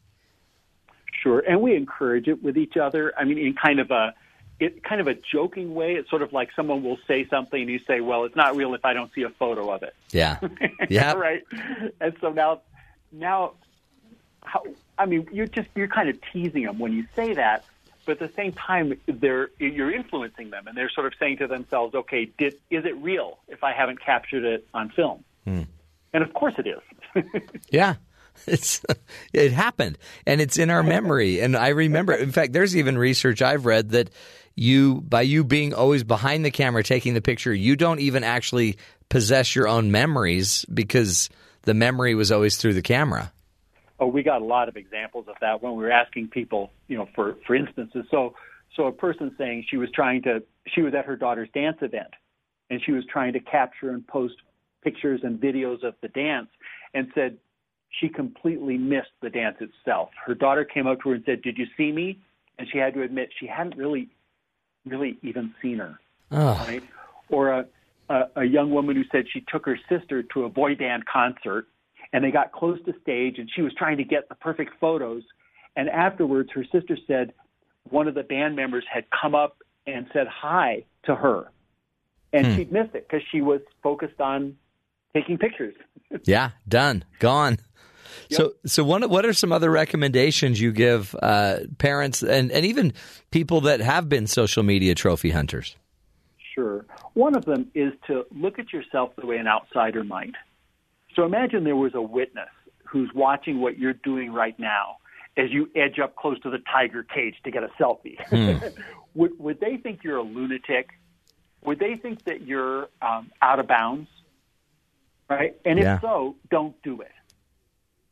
Like, for instance, there, we were asked we asked for you know things you've seen, and one of the things that, that somebody post, shared with us was they were at a funeral and saw someone walk up with their phone and take a picture of the deceased in Oh. the open casket. Yeah, Now, that's just wrong. Yeah. Yeah. We don't need to worry about evolving norms around that, right? Oftentimes, there are evolving norms, and we just don't know what uh, the norm of the future will be. So, so for example, we all pretty much know that we shouldn't be talking on the phone in church. right. Probably not. Or in a classroom at school. Probably not. In fact, when you do a survey, 95% or more say no, that's inappropriate. But if you ask about should could you be talking on the phone or checking your email while you're checking out at a grocery store, it's about 50-50 hmm. as to whether that's appropriate or not. We don't have a norm on that yet. Now, if you ask the checkout clerks, they'd say, "Oh, we don't want them on the phone." Yeah, But if you ask the patrons, they say, "Well, why not? I'm just handing around, right?" So right. What's the big deal? areas, probably in a few years there'll be maybe a few more norms, or maybe not. You know, some of these areas we probably don't need norms. Or a restroom. We, I mean, how many times has somebody been on the phone in the restroom? And how hilarious is that? I mean, that's when I flush every toilet in the room.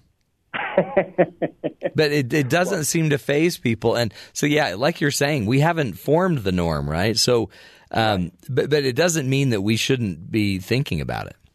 It, yes, and the way to think about it is to, to look at yourself as an outsider might. If you were the outsider watching what you're doing right now, would you feel like that was appropriate and okay? And if if so, then cool, that's great. But if not, then maybe you ought to not do it. that's right. And you can, Another one that yeah. I'll suggest to some people is to limit their postings. if you find that you're posting to social media more than twice a day, that's probably more than you need to. Yeah. You probably need to curate your postings a little more. Cut it to maybe once a day. And that way you'll probably have better postings and you won't be so absorbed in your postings. Well, and your audience will pr- approve it and appreciate it more. Yeah, really. People don't need to see your updates, you know, by the hour. right. That's when I start disconnecting and saying, okay, I can't see any more of those. Those are exhausting. Yeah. Yeah. Yeah. I think for most of us, a couple times a week is probably enough, right? And Yeah. Our, how exciting really is our life. Right. Well, uh, Now, yeah. For for others, and, and certainly for me, I will take vacations from my device or from my social media account. I'll take I'll take a month off. It's smart. And I think I think it's helpful. It just helps me get away and recenter, get back to where I want to be.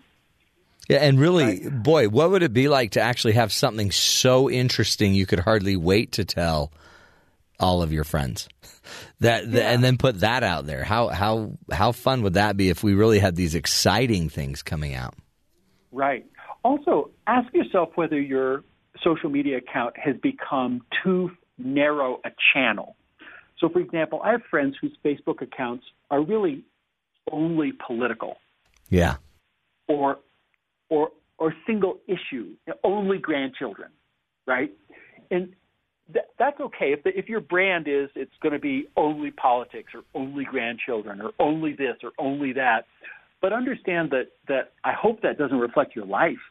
Right. Yeah. Yeah. Hope there's more to you than just that. Well, Yeah. I yeah, Dave, I think this is great stuff, and I think I think just the mere fact that you're bringing it up, and and and as a training company willing to go actually do the research to make this happen, I think is super super powerful. Keep up the great work, David Maxfield. You can go to his website davidmaxfield.com to get more information about his work and his um, his writings as well as his research. Uh, powerful stuff for all of us to really take note of. Up next, we're going to be doing a little mind bender with McKenna Baus. Baus in the house. Little uh, mind blowing moment for you up next. This is the Matt Townsend Show, helping you be the good in the world.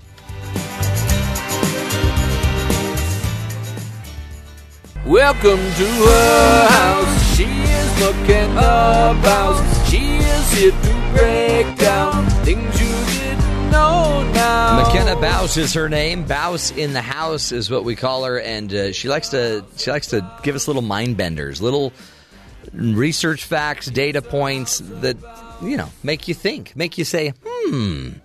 I do indeed. McKenna thinks. What's today's uh, mind bender? We're going to be talking about whether or not life is all downhill after 35. Oh boy, Yeah, it's sort of depressing. Isn't it it? actually You're in trouble, Matt. It actually feels like it's uphill. See, that's what I'm hoping, but that's not what this study these Yeah. studies are sort of coming Talk out to to, prove. So, 35 is got a lot of baggage associated with it, including age, yeah. Yeah, so it includes that's when you're usually considered to no longer be young. Yeah. Um, that's when men reach peak loneliness. Women he, hit pick, peak boring. Um, it's a, when a lot of family pressure and financial responsibilities tend to sort of come together and cause a lot of extra Yeah, stress. yeah. Um, job security tends to go down. Uh, people aged 35 to 49 are twice as likely to be made redundant as those who are aged 25 Right. to 34. I believe that. Um, and generally, there's you know just less contentment at work um, because you know you're no longer Fighting have that for your place. that sense of aspiration. Oh, I Yeah. can do it, and yeah, you're you're kind of a realist, like, uh, yeah, and there's sort of higher expectations of you too because Yeah. you've been in the workforce longer. So and then your hip stress. goes out. Then once the hip goes out, they just want to put a bullet in you. Yeah, sounds about right. Uh, here's what I found though too. You also have money, You see, that's one thing The that I is- think they don't point out here, which Yeah. I would agree with. and you you own a house, and you have equity, Yeah. And you've traveled a lot, and you've got other goals. I mean, but it's interesting. I don't consider it. Maybe it's like about. I don't know. I don't consider it boring. Yeah, I think maybe it's it's just a shift. My personal take, and this is, I think, one of the issues I have with this study, um, is the fact that I think it's it's more it's just calm because I think your Yeah. you know your 20s are when you're making a lot of these big life changing decisions. Yep. It's when you hit a lot of sort of milestones that you've been working up towards. Right. And I think once you hit 35, those milestones tend to spread out a little more. It's Yeah. not quite like drinking from a fire hose all the time. Right. And so maybe that would make it feel more boring. Yeah. Well, and, and, and boring. I mean, I guess I could see boring, but uh, you also have your kids going through their process. But I wouldn't. I wouldn't go back to be a 25 year old for anything. I wouldn't go back to be a 35 year old for anything. See, that sounds healthy. because I mean honestly, I'm I.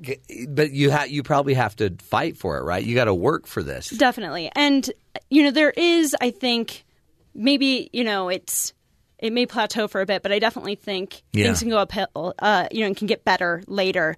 Um, you know, there is research that says mental health will improve Yeah. after, you know, a certain point past 35. That seems to be there's always in it seems like in social science there's like a a curve like a like a U-shaped curve where marriage and, uh, is always more exciting at the beginning, then you kind of hit a lull probably around Mm-hmm. Mhm. 35 and then it seems to get exciting again. And um, so maybe it follows a similar like U-shaped trend.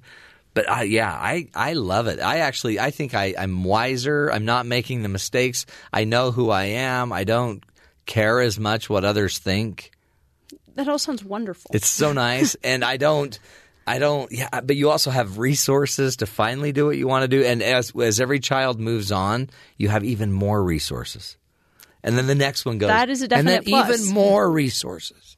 It's a it's a good thing. so really yeah, I don't don't believe it, push through 35, get to the empty nester stage and you'll Yeah. be great. and that you'll be great.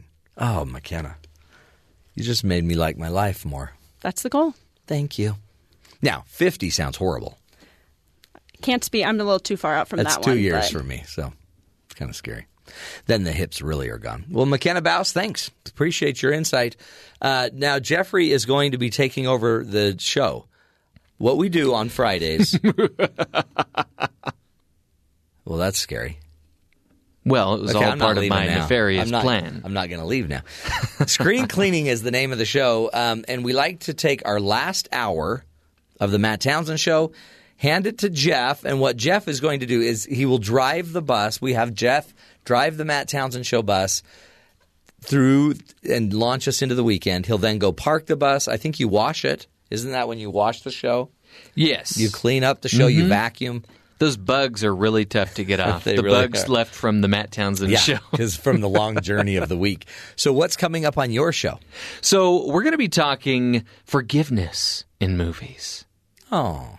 And then we're also going to be talking about, uh, my guest and I will be talking about TV shows that we've broken up with.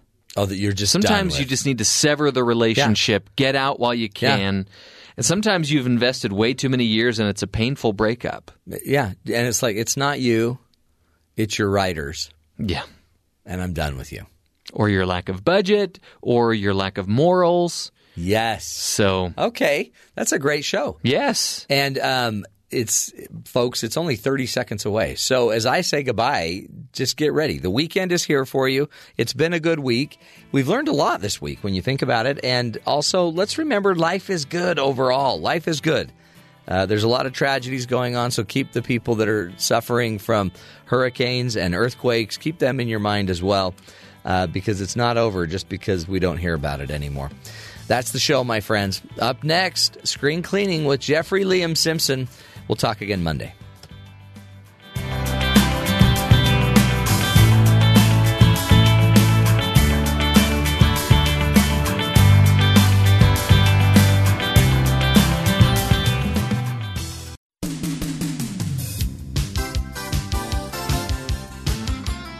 Just when you thought it was safe to get back in your car, we play a movie clip from the new edge of your seat thriller that'll make you think twice before speeding.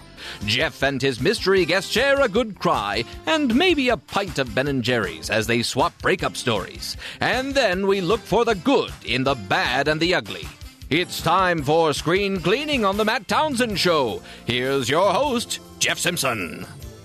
Thank you. Wow, what a great introduction there. Hello and welcome to Screen Cleaning. And uh, it's a show within a show, really, because every Friday at 9 o'clock on The Matt Townsend Show, we'll be bringing you all the entertainment news and topics you won't want to miss. But uh, more than just that, we'll be bringing you exclusive trailers, serious interviews regarding every facet of the entertainment business.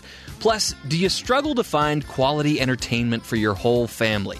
Not just passable entertainment, uh, but quality entertainment. Well, we're going to help you find it. We're going to shine a big old spotlight on the best entertainment around. And uh, also, do you enjoy listening to Matt Townsend, but like me, you wish he would just lighten up a little and not be afraid to have some fun? Well, Mary Poppins put it best in every show that must be done, there is an element of fun. And that's what screen cleaning is all about. So let's kick things off by giving you a recap of the latest and very best in entertainment news. In the best sequel news, the incomparable Jeff Goldblum will reprise his role of Dr. Ian Malcolm in next summer's sure to be blockbuster film Jurassic World 2, which opens June 7th, 2018.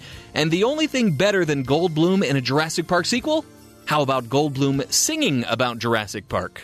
In Jurassic Park, scary in the dark. I'm so scared that I'll be eaten. Oh, he's just the best. The best in late night news, Jimmy Kimmel's heartfelt story of his son's heart surgery reminded us all that despite the clear disconnect between Hollywood and the rest of America, we are all basically the same when it comes to the love of family. Our thoughts and prayers go out to Kimmel's family and really any other family that has a baby or a loved one in the hospital and uh, struggles with, with paying for their medical bills. And finally, the best in the movie teaser news the new film Dirty Hair Dryer isn't a complete work of fiction. In fact, the story was ripped straight from the headlines.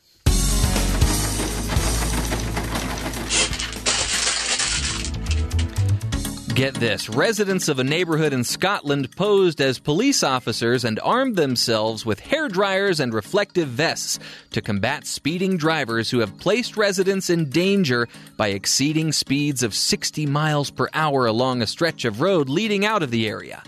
Well, we've got a clip from Dirty Hair Dryer, the new film which stars the virile Clint Eastwood. All you speeders out there need to ask yourself one question. Do I feel lucky? Well, do you, punks?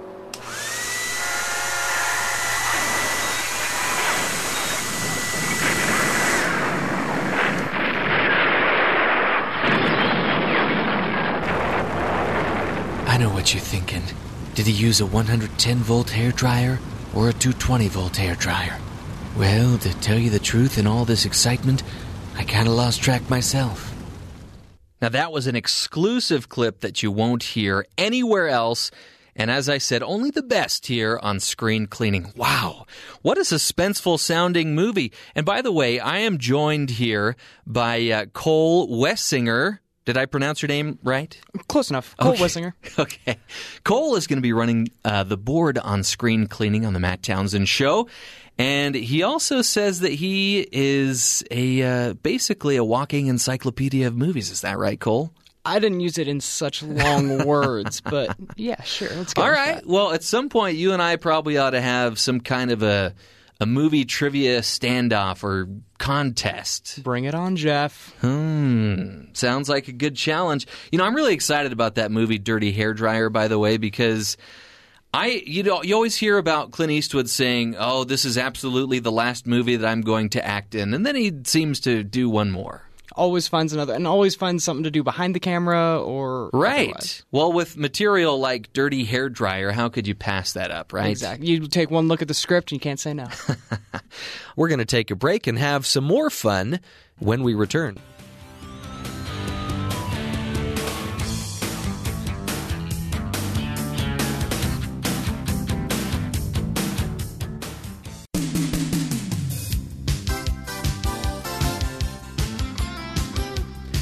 Welcome back to the Matt Townsend Show. It's Friday, which means we're talking movies.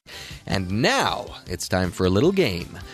You know, I don't think it's any secret that I love to talk about pop culture and more specifically about movies. Well, I recently sat down with two very pop culture savvy gentlemen, perhaps even more pop culture savvy than yours truly, Joel Hilton and Kent Dunn, the hosts of one of my favorite podcasts, Bacon Sale. They were recording their monumental 100th episode. Congratulations, guys. And I was given the chance to face off against two other aficionados in an epic trivia battle. I was feeling pretty confident going into this game, but things got off to kind of a rocky start. This heavy metal band had a hit with a cover of the 1964 Simon and Garfunkel hit song The Sound of Silence. Is it A, Godsmack, B, Slipknot, C, Korn, or D, Disturbed? So right now I'm kind of feeling the sound of silence because What did you put? I, I Ten put. All right, I what'd you put put? A, and I don't even remember who you said for A. A was Godsmack. Mm. All right, next question. Make it harder. The Rolling Stones made rock and roll history with a free concert in which country in March of 2016? A. Ukraine, B. Iran, C. Cuba, or D. Syria? All right, let's start with you, Jeff. Iran? I ran from that answer because it's wrong. Oh, All right, next question. Rihanna hit number Oh, one. It's Rihanna, Rihanna. actually. Please. Rihanna. Riri is what I call it. I Rai call it Rai. Rai. Rai Rai hit number one on the Billboard 200 in March of 2016 with what album? A. Unapologetic. B. Loud. C. Talk That Talk. Or D. Anti. All right, Jeff. I put B.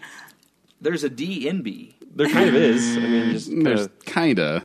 Uh, Jeff, how many did you get right that round? I'm sorry, what was that? Yeah, things didn't get much better when we reached the lightning round. Jeff, are you ready? On your mark, get set. Make it set. Bruce Willis played a convict turned time traveler in what 1995 movie? Fifth Element. 12 Monkeys. The Bachelor has run for how many seasons? 15. 21. Which actor's real name is Thomas C. Mapother? Pass. Uh, Tom Cruise. An essential ingredient What? in several notable cocktails. What flavor is the liqueur Kahlua? Uh, pineapple. Coffee. The S in Superman's insignia stands for more than just Superman. It also stands for what? I have no It's idea. hope. Hope is the Oh, answer. that's right. So, yeah, so apparently I'm not very good in lightning rounds. Maybe if I had a little more time to think about those, I could have gotten some of those right.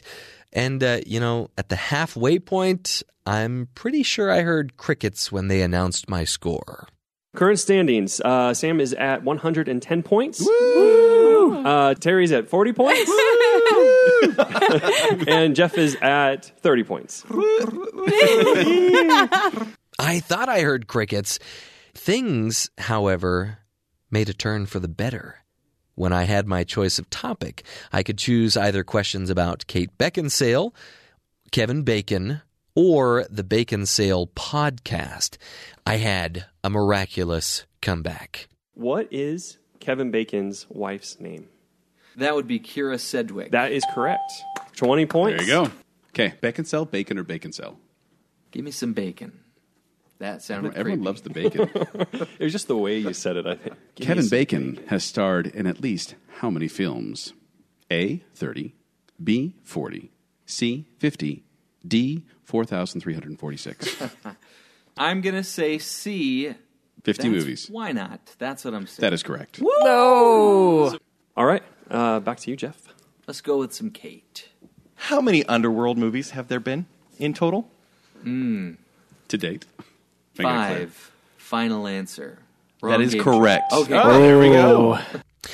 And after losing in a sudden death round, I teamed up with the other two contestants to go head to head with the Bacon Sale hosts in a neck in neck, never ending round. Which of these films featuring Leonardo DiCaprio was the first to be released? Quick of the Dead. Quick and the Dead is correct. Well done, Jeff. On The I'll let Simpsons you. TV show, what part of Jebediah's Springfield statue does Bart remove in season one? Head. Head. Everybody got that one. Points all around. Next question. Which my of the jam. following classic video games was the first to be released? Space Invaders. Space Yeah! Oh. Yeah! All right, next question. Who won the Grammy for Record of the Year at the 59th Annual Grammy Awards in February of 2017? Adele. Adele is the correct answer. What did you Nice pick, work, JK? Jeff. Playing the role of Laura Petrie on The Dick Van Dyke Show, which American actress and icon died on January 25th, 2017? Mary Tyler Moore. All right. Which of the following films does not feature Marlon Brando? Marlon Brando was not in the film The African Queen. Which popular boxing movie does the following quote come from? I just want to say hi to my girlfriend. The Fighter? The Fighter is incorrect. We Never won! Heard that. We won! Never heard that. Man, they give us All a run right, for our Team money. JK, they really did. They gave you a Oh, that was so frustrating. That seemed like one of those questions that was so obvious that it couldn't possibly be Rocky. And I remember him saying, Yo, Adrian. Uh, but apparently he does also say, I just want to say hi to my girlfriend. Anyway, so it appears I need to brush up on my pop culture, maybe a little bit. Either that, or I just need to learn to be content with not knowing everything about uh, superheroes and vampires. Because there were some questions about those too that I didn't know. Obviously, I didn't get the Superman one right. That's okay. I think I can live my life knowing uh, or not knowing what shows are on the CW and MTV. In fact, I might even feel better about myself not knowing those things. But not knowing that uh, the line "I just want to say hi to my girlfriend" was in the movie Rocky, I don't, I, I can't live with myself over that one. Ah. So, in that sudden death round, we went to like 14 or 15 questions because it was best the first one to get to 10, and we just kept getting them all right. Then I had to go and blow it with that Rocky one. All right. Well, up next, we'll be speaking with our good friend Rod Gustafson from Parent Previews. Stick with us. This is Screen Cleaning on the Matt Townsend Show. We will be right back.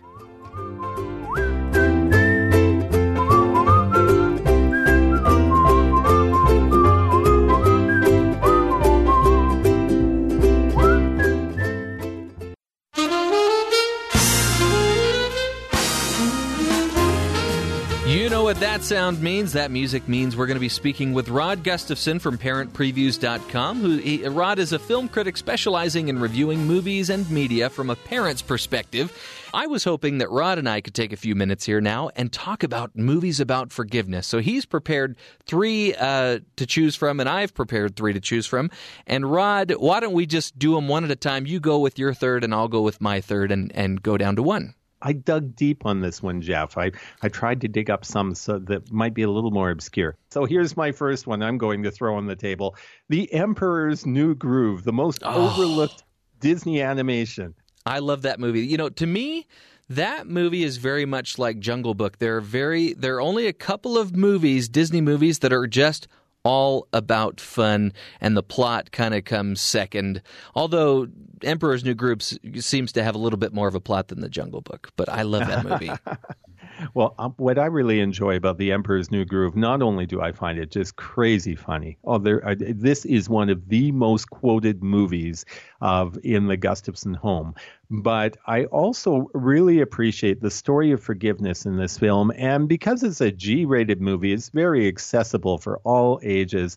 As we watch Emperor Kuzco, who's voiced by David Spade, and this uh, peasant whose name is Pacha, voiced by John Goodman, and as one offends the other, and then the other offends back, and the two of them get stuck on this little jungle road trip. it just really is. It's I I just love it, and I think it, even though it's very simple, at the same time it's it, it's funny, and the more you think about it, it really has got some great lessons about forgiveness and understanding another person's perspective. So I really enjoy it. Okay, so my number three is actually a TV show. I cheated a little bit, but Oh. uh, it's one that, that got canceled a little sooner than people hoped it would, and it's a show called My Name Is Earl. Now, I'm Oh, not yes. I'm not putting this show out there as the cleanest show ever, and I'm not necessarily saying go watch it right now, but there are some themes here that are very admirable, I think. And I think this is a concept that could have carried this show on for years because you have this guy who's not a very nice person who does mean and illegal things involving other people, and he doesn't have a good relationship with his wife, and it turns out his wife cheats on him. So this is going really well so far, by the way. And uh, but he gets in a car accident, inherits some money because he wins a lottery ticket.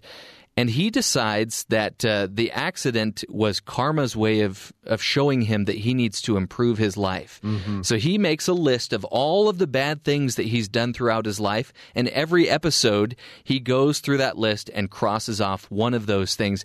And at times it's a really a heartwarming show, but like I said, you know, it is crude at times, but uh, the concept and the themes are very admirable, I think. So that's my number 3. Okay, so I'm going to throw one at you that people are going to say, What movie is that? This is a movie called Smoke Signals. And this is a movie that was filmed on an Idaho Native American reservation. And uh, and this is a film starring Native Americans, which are probably the most underrepresented um, ethnicity in in Hollywood movies.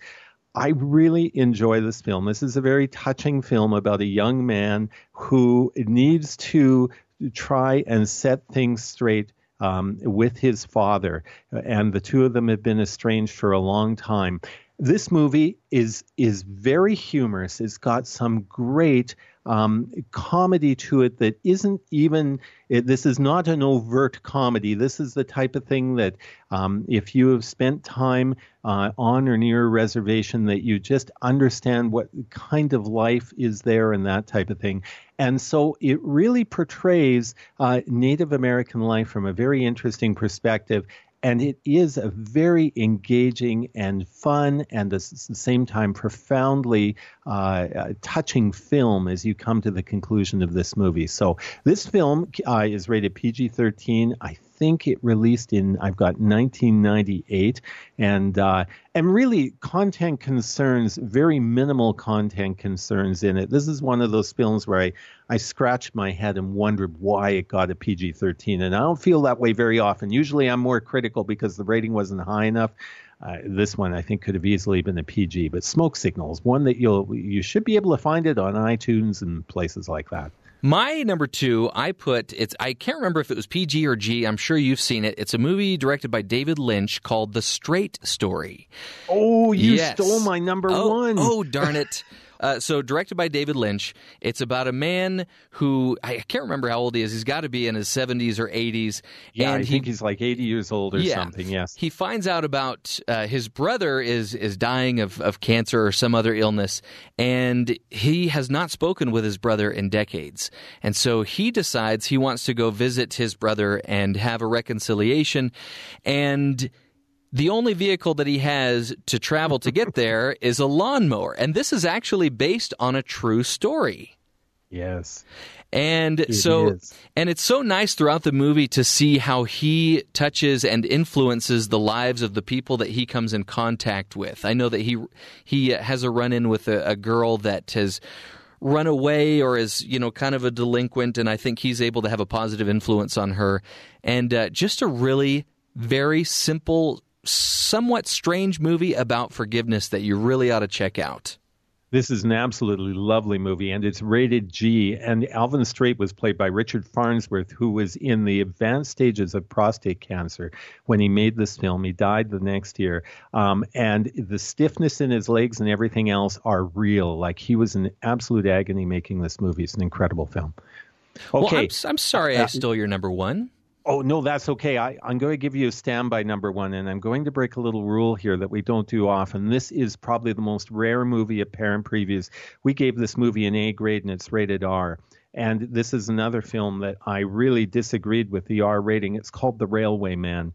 And this is a very serious film starring Colin Firth. Now, this is not a film for children. I would say 16 and over on this one, but it probably has one of the most profound scenes of forgiveness I've ever seen in a movie.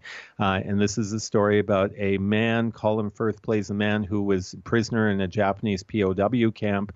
And uh, his whole life, he has just hated, hated the man that was running this camp. And so finally, his his wife, many years later, long after the war has ended, she encourages him that uh, that he needs to go back and make amends. And he goes back and meets this man.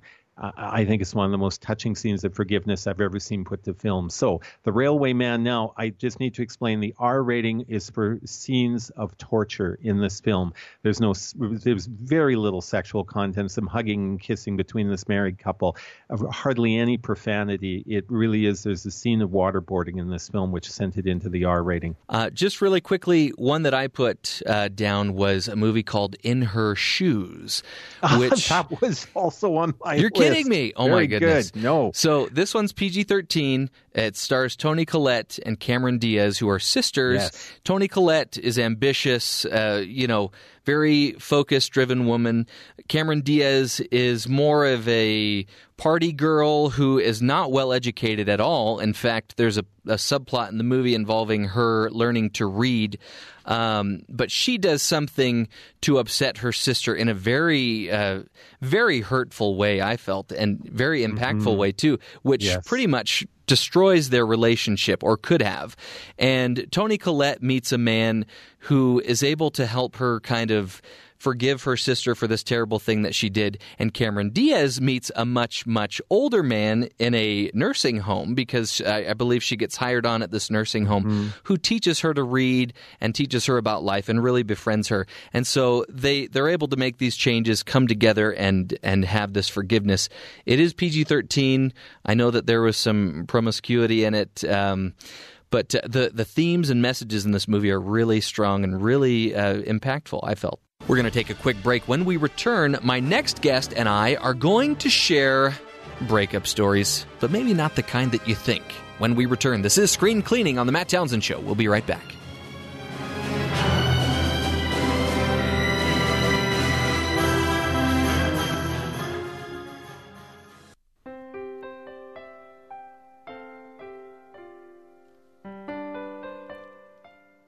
Welcome back to Screen Cleaning on the Matt Townsend Show. I'm Jeff Simpson. You know, if you've ever been in a relationship, then chances are you've also gone through a breakup. You reach a point when, for one reason or another, you decide it'd be best to part ways. Well, the same can be said of the television shows we watch. In which shows have you invested countless hours before making the often difficult decision to call it quits? Well, here to join the discussion is Joel Hilton, an improv comic and co host of the hilarious pop culture podcast Bacon Sale. Joel, welcome to Screen Cleaning. Thank you, Jeff. Thanks for having me.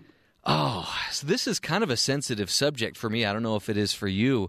It, it brought up a lot of emotions for me, to be honest, as I was going through these and remembering the good times that I had with these shows and then just how it ended so badly. Yeah.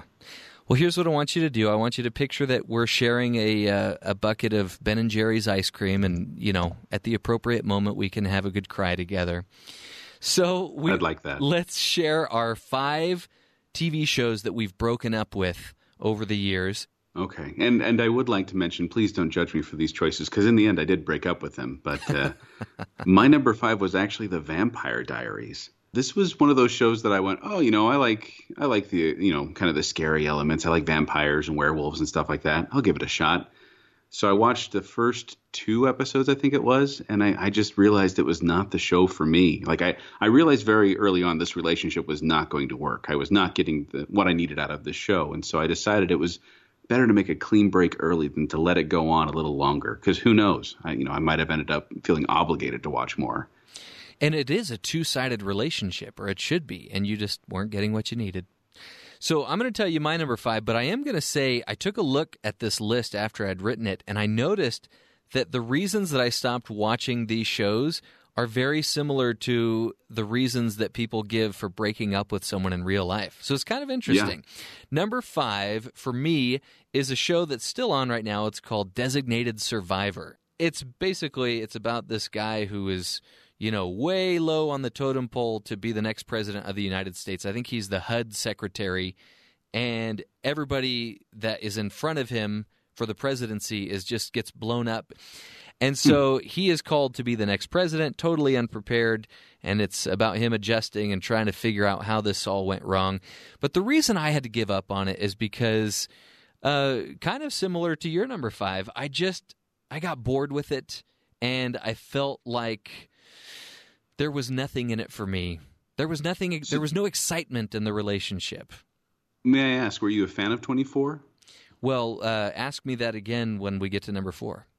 oh well. okay. Because I was gonna, I was gonna say what you're saying is that you feel that uh, Kiefer Sutherland changed since the last time you were together. He did. He's not the same Keith. Anyway, what's No. what's your number four? Uh, my number four is a show called Mad Men uh, on AMC, and it was a um well, it was a hurtful relationship to be honest. I started watching it, and it was this wonderful, you know, character study, and you know, I really enjoyed kind of seeing how these characters were going to develop. But I soon realized after every single episode that I hated the world, I hated people, I hated everyone on the show. Like I just felt empty inside, and I realized I was in a hurtful relationship, and so I decided to get out of it. And I gave up. I think after like two or no, probably three seasons, I gave up on that one. But I went pretty far on there. Well, I'm glad you're able to get out when you did because my number four, I stuck with it for almost the entirety of this show, which is 24. And uh, I love Kiefer Sutherland, but uh, he took eight good years for me that I'm never going to get back. and, you know, I wish I could at least have three of those years back. The first five years were pretty good. I, we were in a good relationship. Um, the problem with this for me was it was exactly the same every single year. You know, there's going to be a mole. There's Yes. going to be, you know, some big twist. It's always the same twist, too. So for me, there was no variety, there was no spice, there was nothing new for Kiefer to offer me. So that's why I Mm. broke it off with 24. It's understandable. I mean, sometimes you get in a relationship and you give them the best years of your life, and it just doesn't work out. So, what's your number three? Uh, my number three is actually Chuck. On uh, it was on NBC, I believe, and it was about a guy who got a computer uploaded to his head and was able to be a spy. It's a lot of fun, and I did enjoy it. But this was one of those relationships where we kind of just drifted apart. Like I remember, I remember watching a, a, se- a season finale, and it might have been a series finale. They weren't sure, but then the show came back. But by then, I'd, I'd kind of moved on. We'd gone different ways, and I just I never went back to it. You know, maybe one day I'll, I'll go back and see it again. But for now, I'm just kind of happy where I'm at TV wise. So you checked check. I did. I did. Right in the bin. So this next one might upset some people. And this is another one where I stayed in the relationship way too long. And it's The Office, the American version of The Office. Oh. So, and before I, I give my reasons, I do want to preface this by saying that Michael Scott is one of the greatest written TV characters of all time. And Yes. on the on the rest of the show, there are some great characters too, like Dwight Schrute and Jim Halpert and Pam uh, Beesly. But I reached a point where the show just became way too mean spirited for me. I've been in relationships before where the person was just way too mean and I, I didn't want to stick around.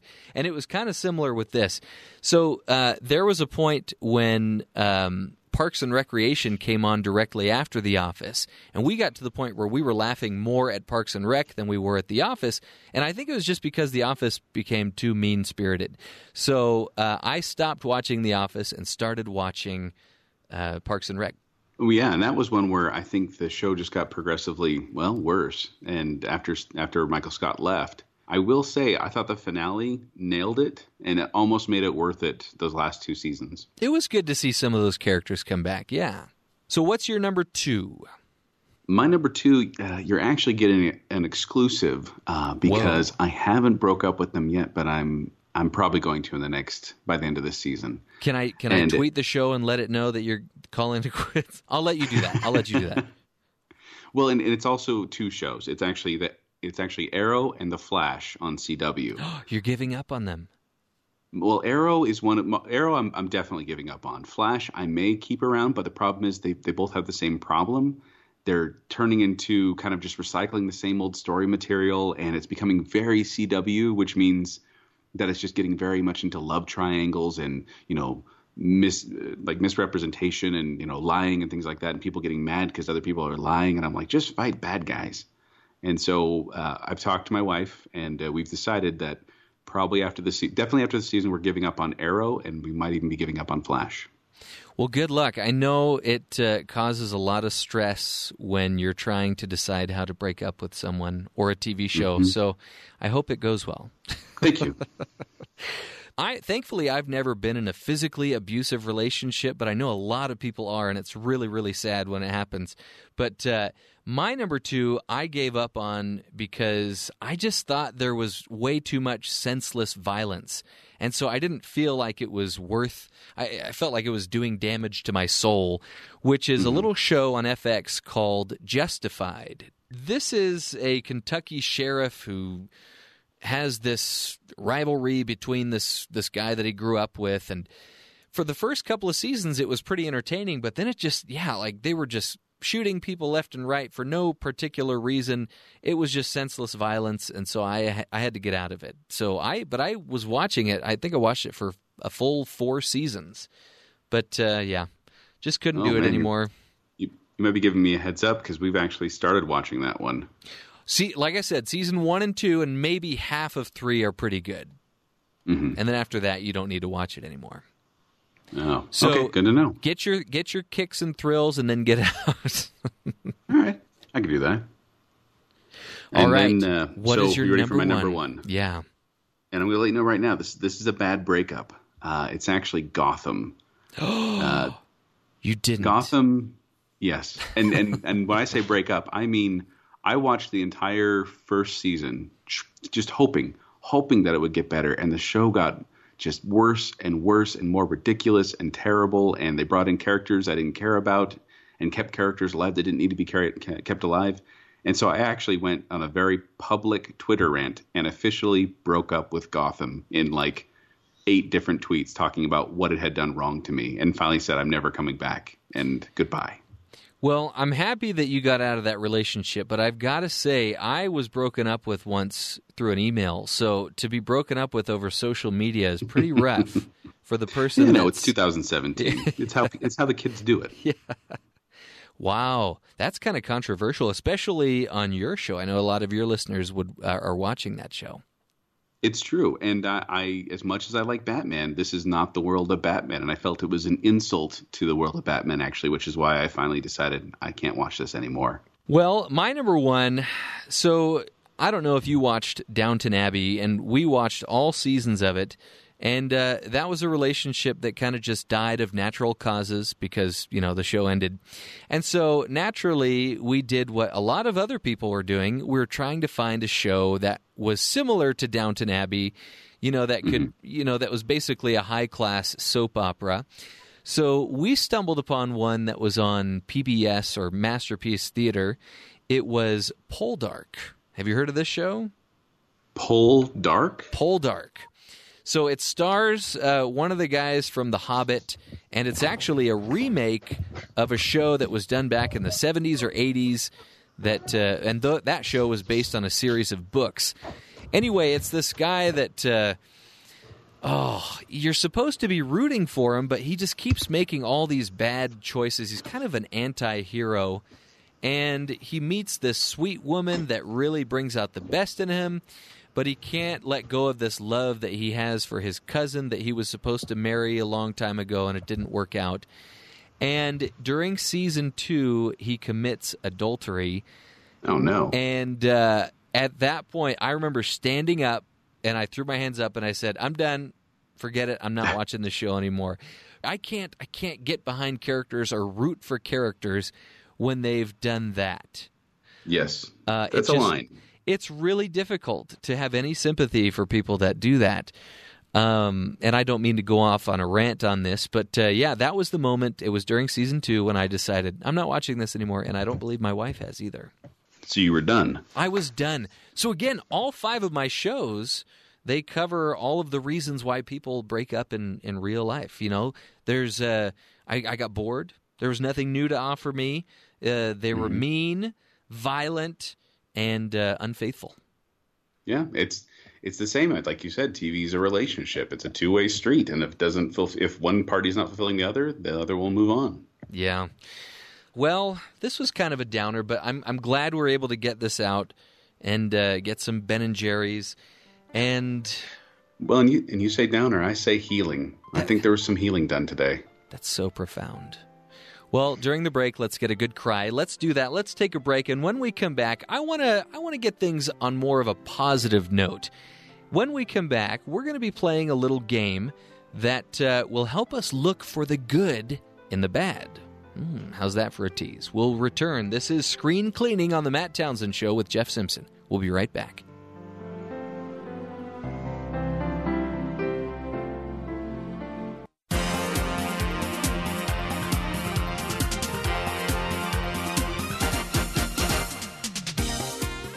Each year, movie studios produce hundreds of films, and a large number of these films are met with scathing reviews and pathetic ticket sales. And a select few of these quote unquote bad films go on to be considered some of the worst movies ever made. Well, since our slogan here at BYU Radio is Talk About Good, we thought we'd play a little game that helps us focus on the positive aspects of these bad movies. And uh, we want to welcome back to the program the co host of the podcast Bacon Sale and our good friend and improv comic Joel Hilton. Welcome back to Screen Cleaning.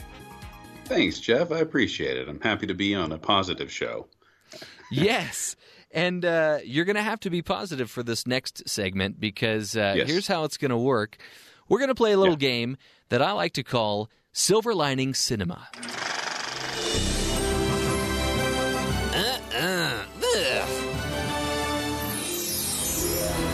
Ooh, uh-huh. Yes, and here's how it's going to work. I have a spinning wheel that contains the names of several quote unquote bad movies, and I'm going to spin the wheel, and we'll have to watch whichever film we land on and give it a positive review. So let me give you today's category of the uh, Silver Lining Cinema game. Today's category is films featuring Academy Award winners. So how, how bad could they be, right? It can't be that bad, right? Okay, so Joel, are you ready to play Silver Lining Cinema? I am ready, Jeff. Okay, so here is the spin. And let's see what it lands on. This is going to be for you, by the way. Very fitting that this is a squeaky wheel because these are movies that nobody watches. Um, the film that you have to watch is Tentacles. Lovely. I bet you're so excited. All right, let me give it one more spin, and this is the film that I'm going to watch. And come on, don't be Son of the Mask, not Son of the Mask. And it looks like I'll be watching Daddy Day Camp. Okay, so let's take a quick break. We'll watch those movies, and when we come back, we will give a positive review of them. And we're back. So we're going to start with you. Give us your positive review of Tentacles.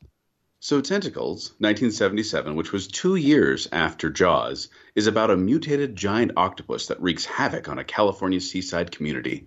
And, um, well, th- this movie lets everyone have a line.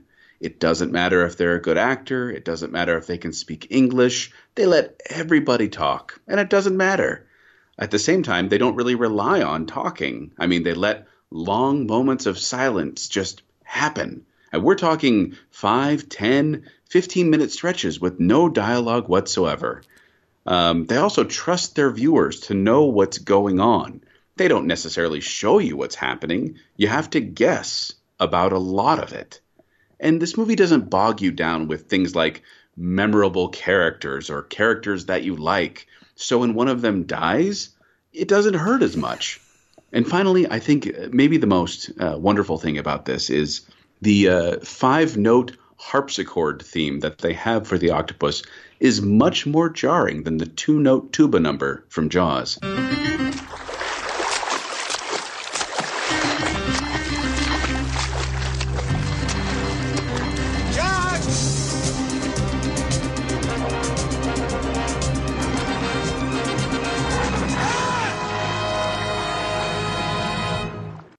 Pins and needles, Joel. Yes, this movie has a lot to offer.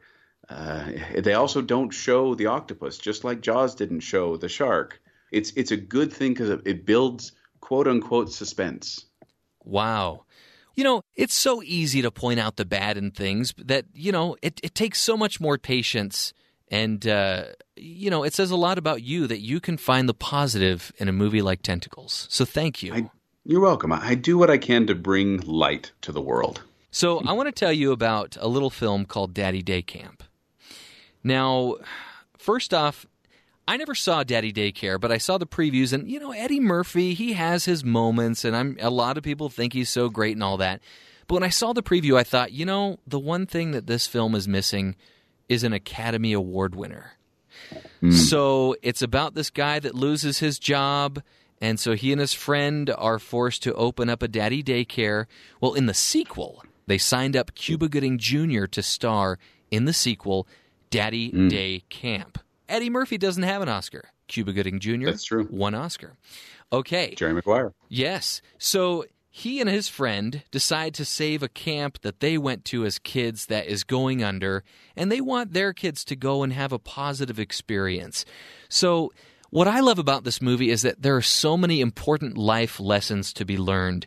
There's a scene where the kids in the car, uh, some kids in a car, are singing 99 bottles of non alcoholic beer on the wall.